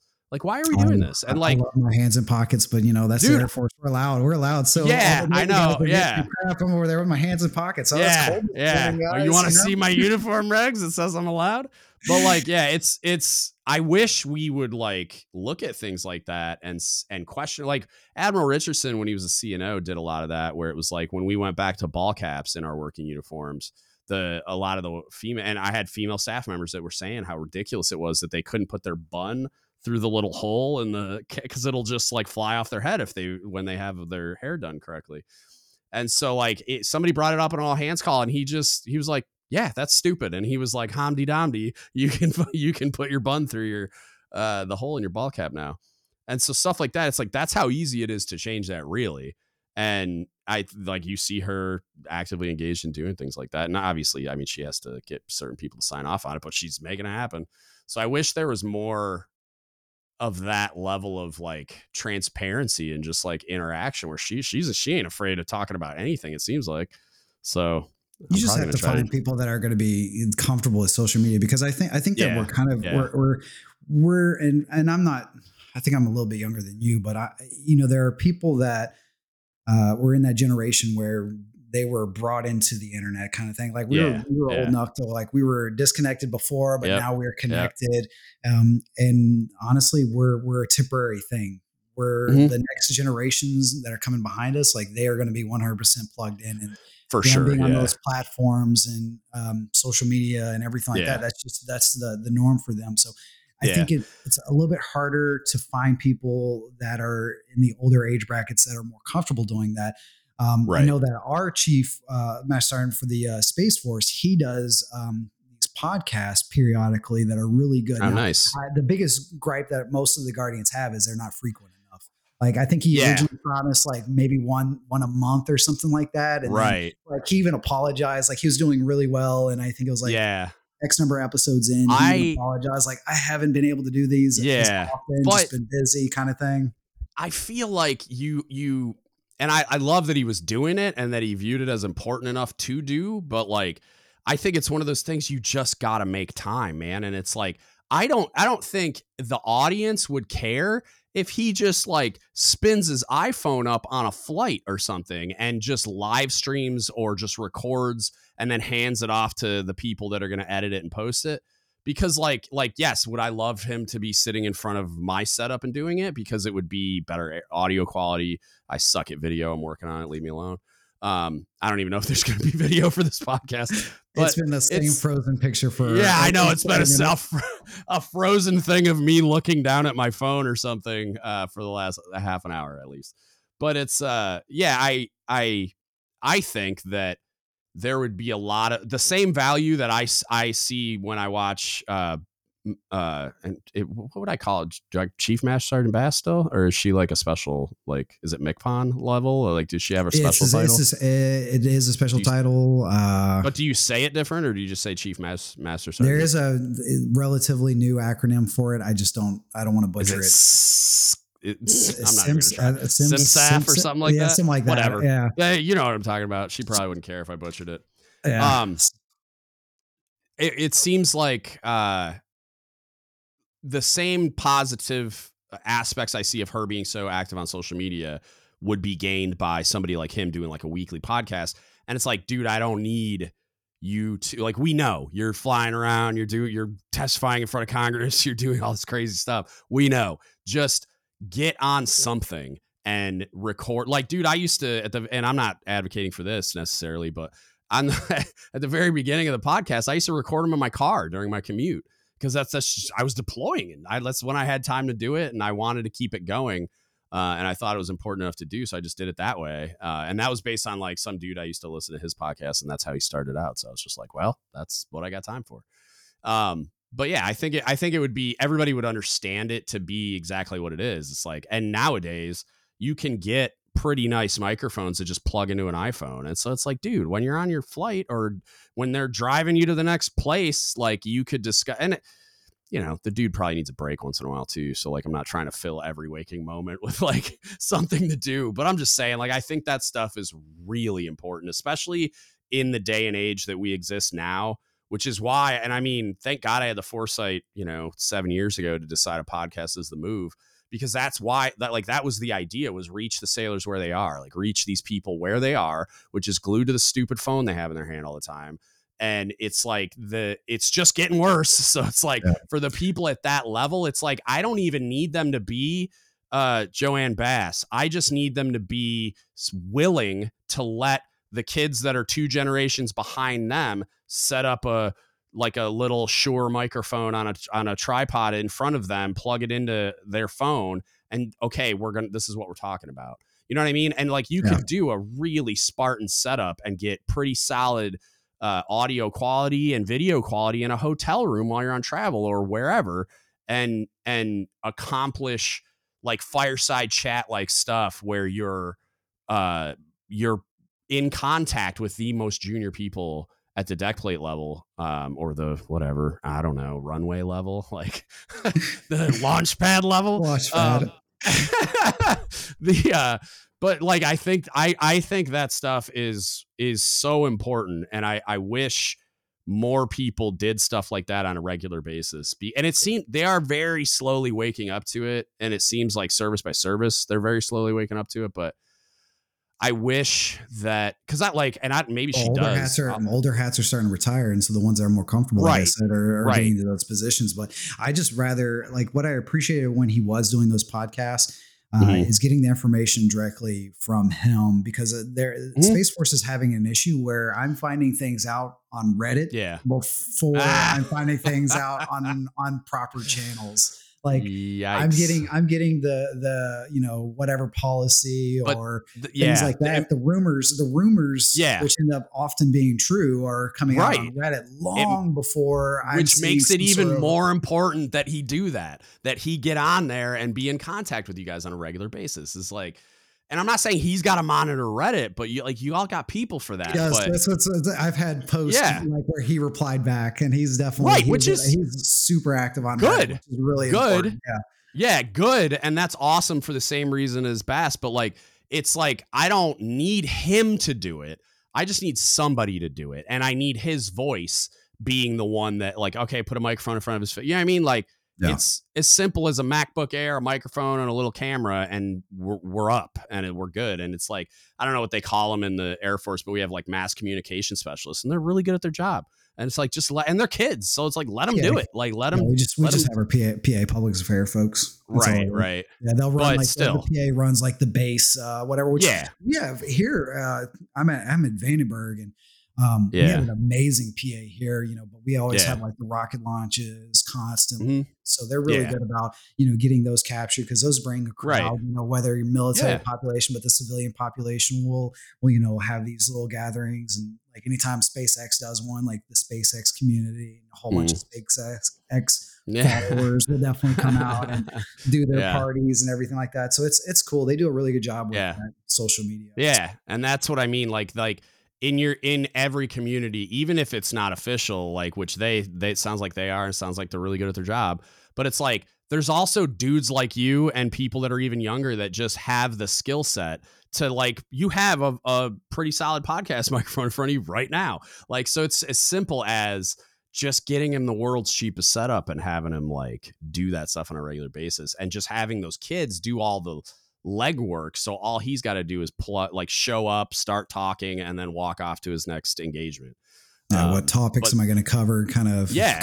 Yeah, I think it'd be a great approach to just getting ahead of a lot of, you know, particular issues or anything like that. God, it would help so much, dude. That's in the Navy. Like, it would help a lot. What's crazy though is like all these things that are taking place that our senior level enlisted people are doing are these. Mm-hmm. It's awesome, because I know at their level they're taking a lot of the recommendations and, you know, everything from like the Space Force song that came out. Of course, it came out like right in the ass end of season. So, you know, it was like, hey, learn this new song right at the last second. Yeah. But, you know, that song was written by an airman that they actually ended up transferring over to become a Guardian. So, you know, you've got all these people that are injecting a lot of this stuff, but, you know, getting that up to his level. But then there's so many times, and this kind of bites them a little bit, is for example, our PT stuff has been a big hot topic. So earlier this year, it was announced that we are not going to have like a formal PT session type requirement. The annual physical exam is going to basically go away. And so everyone was like, yay, now you're going to have to start wearing wear tech. You know, you're going to have to like log so many hours at a certain, you know, heart rate, X, Y, and Z. You're supposed to be working towards your parameters and everything like that. Okay. And so as the year progresses, and we still don't have our wear tech, and we're going almost now to the year, come to find out that, you know, the funding and the policies and the politicians that are above them are, you know, maybe throttling that back or not able to do it, or whatever is happening behind the scenes. So sometimes it almost feels, you know, no fault of theirs, but almost feels like broken promises at certain times. So that's one of the things that, but that's a very Air Force, Space Force kind of like problem set to have, like, oh man, I'm not going to be able to have my wear tech this year. I'm going to have to take a PT test. No. So, I don't have brand new shiny things to play with. My life is so hard. But it is a cool concept. I hope that all the branches do. Like, could you imagine like the parameters and the data that people would be able to have? You know, your whether it be like heart conditions or anything like that. Like, we can actually monitor and that's them, where and you can actually talk to your physician and actually get some good insight. I'm a little creeped out by it because I'm kind of weird, but like also I understand all the benefits, because like for instance, I have a Fitbit that I bought like 6 months ago, and it's like I wear it when I sleep just to see how well I'm doing with sleep, because I have a bunch of sleep disorders, blah blah blah, and like, you know, not sleeping exacerbates all my other stuff. But I don't like the idea of wearing it all the time, because I don't like the idea of and like I say this with, I get it. I have an iPhone. It's tracking me everywhere. I'm trying to figure that out. I'm not that smart, but like I've looked into like smartphones and like black phone that used to be out and all this other stuff to try to get like, I just have this thing about privacy for privacy's sake, because I'm one of those weirdos that gets into like the, you have TikTok. I'm a big, No, I don't. Okay. My wife does, and I hate it because I heard it can like jump phones or whatever. But I did download it for 5 seconds because, well, yeah, I did. No, well, my wife. So yeah, I'm not going to win that argument. Well, I remember one of the training. So I'm not going to win. I brought this up there, and it ended up getting brought up during a chief season training session on social media usage. And I straight up told them, like, it was like my introduction for that training session was, how many of y'all have TikTok? And like half the chiefs raised their hand. I was like, delete it immediately. Yeah. And so I went into like a spiel on what I could actually say. And, you know, so I have a weird, and you can just, it'll be a yes or no answer, I guess. But like, so just in case you can't answer it, or I don't see why you wouldn't be able to, but like, so I did install it on my phone at one point when I was doing, I did an episode with a chief that had a TikTok video go viral. And so I wanted to like learn more about what she was doing on TikTok. And she actually pointed me, she's like, go look at what I actually do. And most of it is like helping sailors and mentoring sailors and stuff. And then she just had this one video that it's kind of a bad look, but I deleted it afterwards because I started hearing all that stuff about it.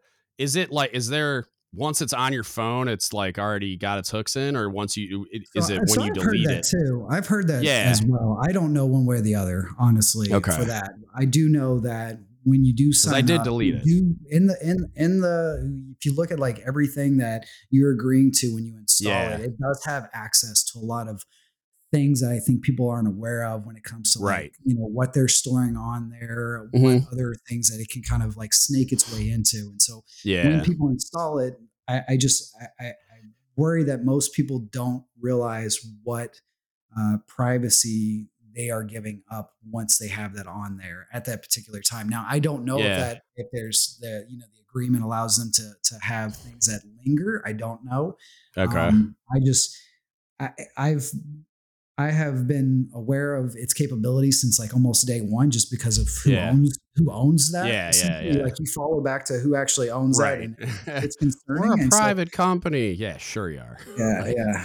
So I mean, for longest time, because I have a teenage daughter, and for the longest time, like I was a giant piece of crap for not letting her have it on her phone, and I was just like, sorry. That's I was like, there's several other things you could have, but that's not going to be one of them. That ain't one of them. Yeah. And so if you have to any of your listeners, I would say, you know, like, I know it's an addiction on TikTok to be on there, but just be aware of like who do you want to truly have this information?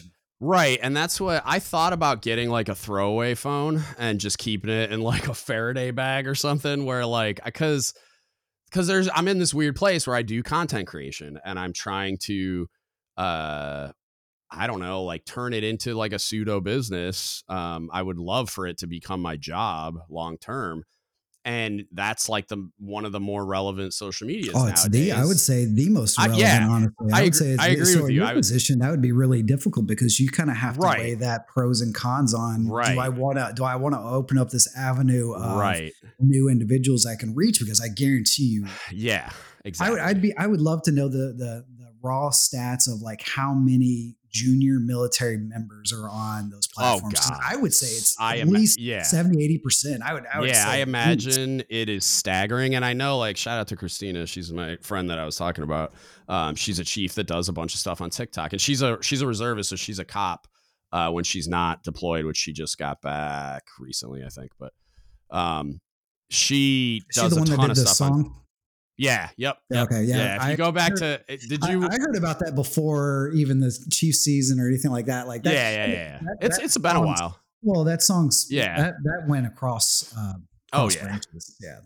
No, I know it was everywhere. She got a lot of hate. I did an episode called "Keep Scrolling" if you want to listen to her talk about it. But it's I remember. That But she's awesome. It was funny. She's one of my favorite humans. But she gets a ton of engagement on TikTok. And so I'm just like, and from sailors, like from junior military members and sailors who then like ask her questions, and then she mentors them. She does a bunch of really cool stuff. And so I'm like, it's super tempting because that's the whole point of this, is to reach people. But I really am creeped out by TikTok and like the weird things that they're able to do and blah, blah, blah. So I don't know, man. I don't know if I need to do it or if it's worth doing. Cause I feel like if I can do it in a way that mitigates all the bad stuff by like just getting a phone that's like not, and I don't know. Cause then I'm scared, like if cross contamination, like if I like spillage, like if I connect it to my Wi-Fi, will it just like eat all my other things? And now it's on all my other devices and whatever. I don't know. I'm not that smart, but I'm creeped out by it and have thus far avoided it. Yeah, but my wife has it, so it was funny because like I think like the next day I had like 2 or 3 chiefs come up to me and like we deleted it last night, and I was like, yeah, good. I remember I went to career counselor school back in the day, and there was this dude. He was a CT of some kind, and he was like talking about he was an ethical hacker. And he was just explaining, and I mean, this was like, I made chief in 2011. So I was in this school probably 2011, 2012. And he was telling us about some of the capabilities to like spy on your phone and monitor your screens and all this stuff. Like way back then, he was telling us like, dude, if I was able to tell you all the things, you would be terrified of like, ever putting anything private out ever on social media, on your phone or whatever. And this was so long ago that I'm like thinking about like the capabilities today that we probably don't know about. And I'm just like, cause that's the other side of that argument is I think to myself, I'm like, I mean, ISIS has my social security number at this point. So like, should I just like go all in and just download TikTok? Like, I don't know. Like, it's like, I feel like almost like as I try to be as like as private as I can. Like I'm the guy that like I use DuckDuckGo and I use other browsers. Like I have Brave for this and I use Firefox as well, but that's pretty much it. I use Brave on my phone. Like I use Signal with a lot of my friends. Like I'm trying to be, and I've went into like the settings and tried to like, you know, like I don't want you to track my data and I don't want you to do this, that, and the other thing, but I don't know, like, is that really doing anything? Or is like, am I just completely... You are mitigating. Now, if someone wants to specifically target you, I mean, that's a different thing. Yeah. So, I mean, right. You being a little bit more of a public figure, I mean, I don't know. That's where you're going to have to kind of make that personal choice. But I don't think that the answer is like, because I hear it often, because I've kind of given this spiel before where, I don't care who has my information. Like, I don't know if necessarily... I don't know if... anyone actually, I think that's something that people say, but I don't think people actually truly believe that. I almost think that they say that without. I just feel like they already have it. Like I'm just like thinking about it. Like I've probably done enough dumb things up to this point. Plus, like, you know, the military makes you put your social security number on freaking everything until like 5 years ago. So it's like, I'm just at this point, and then OPM got hacked. So then I'm just like, at this point, I mean, all the terrorists. I'm one of the lifetime members of the credit check and all that because of the PM stuff. Oh yeah, so, yeah. I have LifeLock alerts and all this other crap, but I don't know, man. I'm like, I look at it like at this point, I've signed my life away so many times that I feel like I'm already compromised at such a level that does it even really matter, or does it, or I don't know. Yeah, it's weird.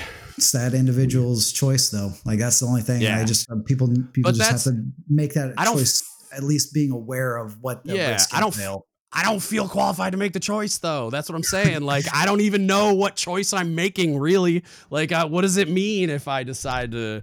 Because like I feel like most people like have probably heard like what they would qualify as rumors about TikTok being bad, but like. Well, everybody else is doing it and they're fine, so whatever, it's probably fine. And like that data's going somewhere until or like the elsewhere. Oh, the government wouldn't allow it if it was bad, and it's like, oh my god, you have way too much confidence in our government. But it's like, yeah, I but I also don't quite know, like, you know, I know enough about the TikTok stuff to know that I don't want that on my phone, but. I mean, how do I know it's clear? How do I know there's not 10 apps on it doing the same thing, or like a milder version or something right now? I mean, there could be. I mean, it's not hard for hackers to get into someone's computer and turn on the cameras, turn on their microphones. I mean, right. Record like that, especially if you have like home security cameras and everything like that. Yeah. That kind of stuff is, you know, for a hacker, if they truly want it. Right. But I mean, why would you throw your information just into the pool? Yeah. I guess. Yeah. Unnecessarily, I guess. You know. Yeah, and I guess that's why I drew the line at TikTok, I guess. But like, whatever. I don't know. What have I not asked any questions? Oh, I got one fun one. Because I think I see it behind you, but your thing is pixelated a little bit. How do you feel about the Space Force logo looking like Star Trek? How do Guardians feel about the logo looking like the Star Trek pin? So that's not that. That neither one of those. So that's the circle one is SIFSIC. That's the component command for. I'm talking about the one on the floor. I thought. So that one's that's the field command. So like I was telling you, we're cleaning out our office. We're getting ready to switch. I'm getting ready to switch positions. So I just brought a bunch of stuff to include my vessel home. Yeah, I see it. And so, you know, as far as the logo goes, okay, I get the jokes and everything. I like it, but I mean, you kind of have to like deltas because the Space Force uniform has deltas everywhere. Well, and that's what I was going to ask too, is like, I saw the dress uniform that looks kind of like Star Trek-y a little, or like, it just looks a little like futuristic or space like or whatever. I don't know. Can't wait to swap in my Air Force One for it. Like I still now I still have the Air Force One because they haven't gone into mass production. I did throw my name into the hat for, they have a, they're going to start doing like the wear testing and everything like that. That starts pretty soon, so hopefully I get picked up because I think they issued you one, and so you you have to wear it like 4 days out of the week. I heard. But yeah, no, they almost they're technically a blue, but it almost looks like black and grays, honestly. Yeah, and I think the buttons that go across, and everything. It's definitely. I don't think it looks bad. Like I think it looks like somebody drew a lot of inspiration from some sci-fi movies, but like.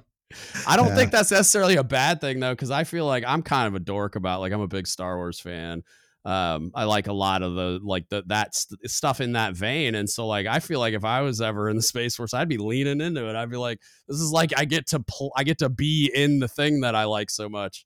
Mm-hmm. So it's like now, almost like a real Space Force logo. What's cool about that, and I actually used the season as kind of like a way to talk about Space Force and everything like that. And so there is a little bit of like tradition and history that they're trying to, and culture that they're trying to establish. So I know like the logo, the actual Space Force Delta logo that we wear on our uniforms, like it has some symbology in it where, you know, it's got four little pillars that make up essentially the Delta. And of course the Delta is supposed to look like a rocket, of course, because, you know, satellites and rockets in space. Yeah. But the four pillars are actually supposed to represent the four branches of service that we primarily support, you know, Air Force, Navy, Army. Oh, okay.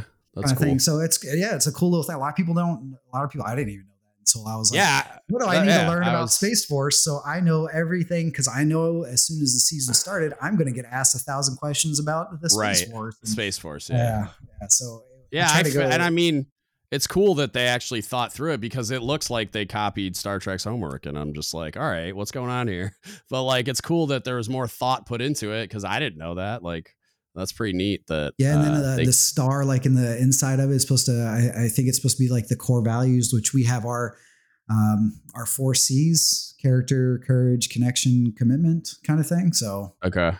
It's I don't know. They're trying to build it. But again, trying to build an identity. All this is, you know, new. Like, I mean, that's we're blank slate kind of thing. Right. What I don't want, and it's not a poke to the Air Force. I just don't want to be Air Force 2.0, which is my growing biggest concern when we're having these discussions. So it's nothing to jab at them. I just we need to break away from the Air Force. Right. Like, you know, so throughout the season, I know I was constantly correcting people. They'd be like, oh, we got an Air Force person going through the season. Be like, no, Space Force, blue name tape's not brown. Kind of, you know, just trying to, you know. Well, plus I'm pretty sure your name tape says Space Force on it. So it's like, try reading. Like, but I mean, like right here, sewn on my shirt. Yeah. Like, but how many times have you probably been off base or whatever, and a civilian goes, "How's it going, you know, soldier?" Yeah, or something like that. Yeah. Like I'm in the Navy actually, even though I totally look like a soldier in this uniform with my coyote brown boots. Yeah. So good times. All right, man. Any save rounds or alibis? Anything we didn't talk about that you want to talk about?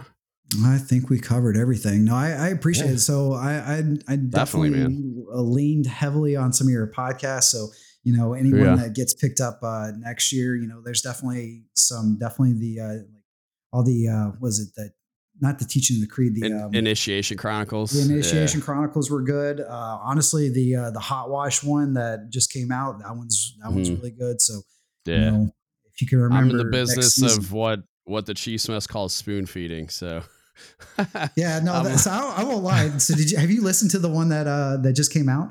The Hot Wash one that you published? I listened to part of it. I haven't listened to the whole thing because I was about to leave town. So I was like, I trust Bob enough and I know he edited it. Like I trust him enough to know that the content is. No, I'm just saying that's why I didn't listen to it. Cause I didn't really have time yet. And so I just was like, I got the audio to sound about like how I wanted to. And then I just did the intro, outro, chopped it together and posted it. Cause I had to like go finish packing and get on a plane. Spoons in there. I'll just say that. Yeah, bet. Yeah, I bet. And I know the two people that he interviewed pretty well too. So like, I know they're fun. So like I'm sure the conversation was awesome. But it was cool to hear them go through a lot of the same issues and problems and everything like that. Yeah. I know they were talking about like the egg division and everything, and it's like, same thing. So I mean, that tells me alone because you know it was I don't even know which command that was. Or they're at Basic Enlisted Submarine School in Groton, Connecticut. That's where they're all. So that tells me that base. Overall, I think the process works just because it was cool to hear them in a completely different other location, other rates, experience a lot of and have a lot of like maybe not heartburn is not the right word, but a lot of the same like struggles and problems when coming to frustrations and you know maybe the aha moments were very much they sounded like they were very much the same. So no, it was cool. No, it was a great episode. So I'm gonna have to. I'll listen to it tonight probably because I'm doing a bunch of other stuff. But yeah, I was looking forward to that one because I know all three of them really well. So I'm like, wow, I know all three of them pretty well. I know Bob really well. So yeah, I'm looking forward to hearing that discussion. I heard just probably the first 10 minutes, and I was like, oh, this is good. Like I'm gonna have to go back and listen to this. I wish we would have got video, but I know like they wouldn't have wanted to. I don't think to be on video anyway. But yeah, man, cool. I'm glad it's been helpful, and I appreciate you doing it. This was fun, and I like to get the other perspectives. So it's cool to. I've always wondered because I've seen so many like people from other services, and I've known a couple guys too that have done it, and that I've talked to them about it, and they've always been very, very enthusiastic about it, which I always thought was funny because it's kind of like, you know, the grass is always greener or whatever, where it's like I have all these criticisms of it, and I have all these things to say about how it can be better, and it's like I stand by all of those, but I know it has a lot of value as well, and I know it. Being one of the few robust leadership development tools we have, it's like I don't want it to go away. I just want it to be better because we have such a dearth of other like there's just not a lot of other options throughout the entire development of an enlisted sailor in the Navy. So it's like it has a lot of value, but also we could do so much better. So, but I'm glad as long as everyone's getting the same thing, I think that's the biggest thing is as long as it's universal, which I've heard it's not, and that's probably biggest concern. It's not totally, there's definitely threads, but it's not as universal as people like to think it is. Like if you ask chiefs, a lot of them will probably tell you that it's the same thing everywhere, and it's not. It should be largely the same product everywhere. There should be a lot more parity, but I also think that, you know, like when you go warfare community to warfare community or platform to platform, or like, you know, Seabees aren't on ships. So it's like for them to do the same season as somebody on a destroyer doesn't make any sense. And I want them to build Seabee heritage into it, not surface Navy haze gray. They absolutely did. And they do. Cool exactly. The Point Mugu guys come down. Like I said, when we did events with those, and I kind of got exposed. So something I will say before you go, one of the ways I was actually able to sell this whole idea of going through the season, because I did end up having to actually find a job down there, was luckily back in June, the Navy actually gave up a command over to Space Force, which was what we now call 10th Space Operations. It was the naval, because the Navy actually flew a couple different satellites. They had the I'm going to laugh at the name. UFO, MUOS, and FleetSat. Someone's got humor. And so those satellites actually transferred over. And so they brought all those individuals over. Now the vast majority of them were civilians. There were some officers at that particular location. They didn't have any enlisted personnel. So when I saw that there was an actual Space Force detachment down there, like I reached out to their leadership essentially and be like, hey, do you want free chicken? Master Sergeant, come down here. I can do X, Y, and Z. And they were like, oh, perfect. We don't have an SEL. We would love to kind of get your feel for how we should do it, because honestly, they've never had enlisted personnel there before. Yeah. They've never Space Forced before. Like, of course, because it's all new. So like, yeah. So that was my sales pitch. So I was working actually at Mugu, driving back and forth, and it's about a 10 mile drive between Mugu and Hueneme. And so I had an opportunity. So like when I was like on lunch breaks or whatever like that, I was just like randomly walking into, different buildings on Mugu with my vessel and everything like that. Like, where are your chiefs kind of thing. And so they ate that up. They loved like just like random. I got brought around. And so that actually ended up, getting me an invitation down to the San Diego Chief Pride Day. So that was, that was a crazy experience. Like talk about something being the most unique thing that I witnessed was, it was so cool to see so many. I mean, I would assume thousands. San Diego is a big one because they have the Enlisted Leadership Foundation is there. It's just like a nonprofit run by retired fleets. And so like there's a big gathering there more so. I mean, Norfolk's probably huge too, but. Yeah, but it was cool to see beyond. And that's the reason why I think a lot of the guys at the CB command, they were like, this is a great opportunity for you to see beyond just like, the small community that we have here. You'll get to see more of the big Navy kind of stuff like that. And so that went really well. I don't know how plugged into a lot of the other chiefs' social media stuff, but so before I went there, I had done my edition of How Long Have You Been in the Space Force? And now you have to do it. Now you have to do it for the listeners. You gotta find it. You gotta find it. Come on. I'll find it. I'll find it. Yeah. So it is as nerdy as you would expect it to be. Oh, that's amazing. It is referencing like I'll do the beginning part, but it's in a nerdy voice, and it's like an eternity. My mother was a Jedi, my father a Starfleet captain, and it just spirals into just the goofiness, and then it ends with binary, and so that was like the killing moment. Like so, I'm talking about it starts into like and I had to like do this like hand thing to like memorize the binary. It's like 10010. And so I go through the whole process and end up memorizing kill for the word kill in binary for it. Yeah. And it went really well. But on the cheese nest, when I was coming back from because we were driving up and we were driving back, probably about 30-40 minutes on the way back, my phone blew up. Someone had posted a video, like they had recorded me and posted a video in a bunch of the Chiefs Facebook groups. And they were like, oh, it looks like you had fun in San Diego and all this and the other. And so I was like, what happened? They're like, I don't know, you might be famous. And someone sent a screenshot of my goofy ass doing it. And I was like, yep, I did it. That's hilarious. Yeah, I'm definitely going to find that video. So I think after that, I ended up getting like, it was almost requested at least every other day that someone, like, oh, I heard you have how long you've been in the Navy.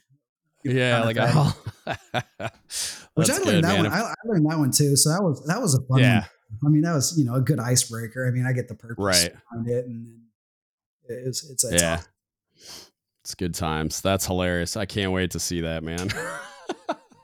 All right, man. Well, thank you so much for doing this. No problem. This was amazing. If you have any other questions, or about, the service or anything like that, or if any of your viewers have questions, You know, definitely. You can send them my way, or, you know, send me their stuff. Like, I'm trying to, you know, at least be a good representation for Space Force, and trying to, you know, hey, we do exist and we do have an mission, and it is important and everything like that. So I just want us to, cause again, a lot of people, even internally to the military, just have no clue what we do at all. And that's not, none of that is classified. Like, there's most of that, most of the big mission stuff is unclassed. It's just people just don't know. And they don't know that, heck, before they even get to work, they probably already touched 3 or 4 things that, you know, are space dependent and that the world would just be crazy without us. So, just here to sell the good news of space. Oh, that's awesome, man. Yeah, I'll throw your email address in the show notes, so if anybody wants to reach out and talk to you about anything, they will be able to do that. Awesome. Hey, I appreciate it. All right, I hope y'all enjoyed that. I had a great time. Seth is awesome. It was a very cool learning experience for me. I knew effectively nothing about the Space Force. I followed the developments on social media, and then I think I know one person that's sort of adjacent to it that had applied, but it's like I've never met anybody that's actually in the Space Force. He was the first person I've ever talked to, so it's cool to get an idea of what that's like. I mean, they're creating a military branch effectively from scratch. Like he talked about, they pulled a bunch from the Air Force, obviously, but it was very cool, and I really enjoyed hearing about his experience going through the chief season. It's something that I've known it happens. And I've met, I think 1 or 2, I know my buddy Tony was a master gunnery sergeant in the Marine Corps. Great dude. He went through initiation when he was a gunnery sergeant. Loved it. And that's what's interesting to me about, for all the things that I criticize, it's when I consistently say I still believe there's value to it, and a big reason why, besides my own analysis and experience with it, is those people, the other branches and services that go through it. I've never met somebody that hasn't really loved it. And even we went through an event with the Marine Corps detachment at a base I used to work at, where we just had a bunch of gunnery sergeants that were prior drill instructors put our selects through a fun team building event, and just that, they didn't go through the actual season, but just that they were man, this was so cool. Thank you for allowing us to be a part of it. We had so much fun. So it's it's interesting to see how it's viewed by an outsider and how it's appreciated by an outsider, which is kind of bizarre to me in a way, because my first, assumption, I guess, is that people are going to react negatively to some of it. It probably speaks to the evolution of it over time, where even though I still think we could do far, far better and we're missing the mark on a lot of things. In comparison, when you're doing it, when you're grading it on a curve, apparently we're doing some stuff right, which is, again, why I do still think there's value to be pulled from that process. But anyway, I hope y'all enjoyed it. It was super fun for me. If you need anything from us, hit us up. Don't Give Up the Ship Podcast at gmail.com. You can Facebook message us, Don't Give Up the Ship Podcast, or you can DM us on Instagram or Reddit or Discord at DGS Podcast. Just for a public service announcement, a listener reached out about the Discord and putting it on the website and stuff. It's the Discord channel that we have for the podcast is for Patreon subscribers.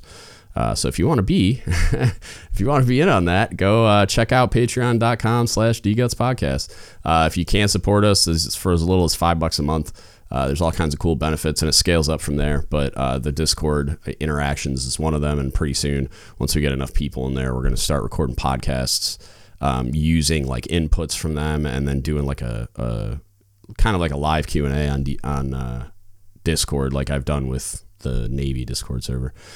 So yeah, it'll be fun. I'm really looking forward to getting that community built built up. So if you can and you're willing to support us, you can go to patreon.com/dgutspodcast. You can also go to the main website, dgutspodcast.com. There's a donate button there. And there's also a link to Don't Give Up the Ship apparel, some Naval Pride and Heritage gear you'll actually wear in public at dgutsapparel.com. If you want to support us that way, you get all kinds of cool stuff.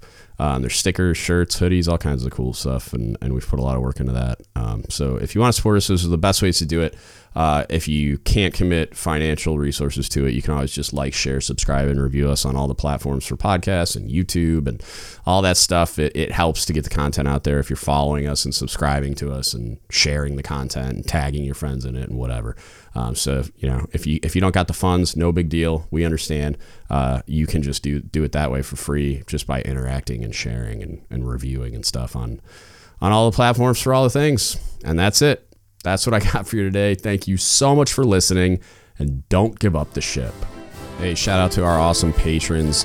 We got Ryan Lebrecht. Hopefully I'm saying that right. We got my man Seth that I just talked to on the podcast. Greg Robbins, Victoria Living Good. Hopefully I said it right that time, Victoria.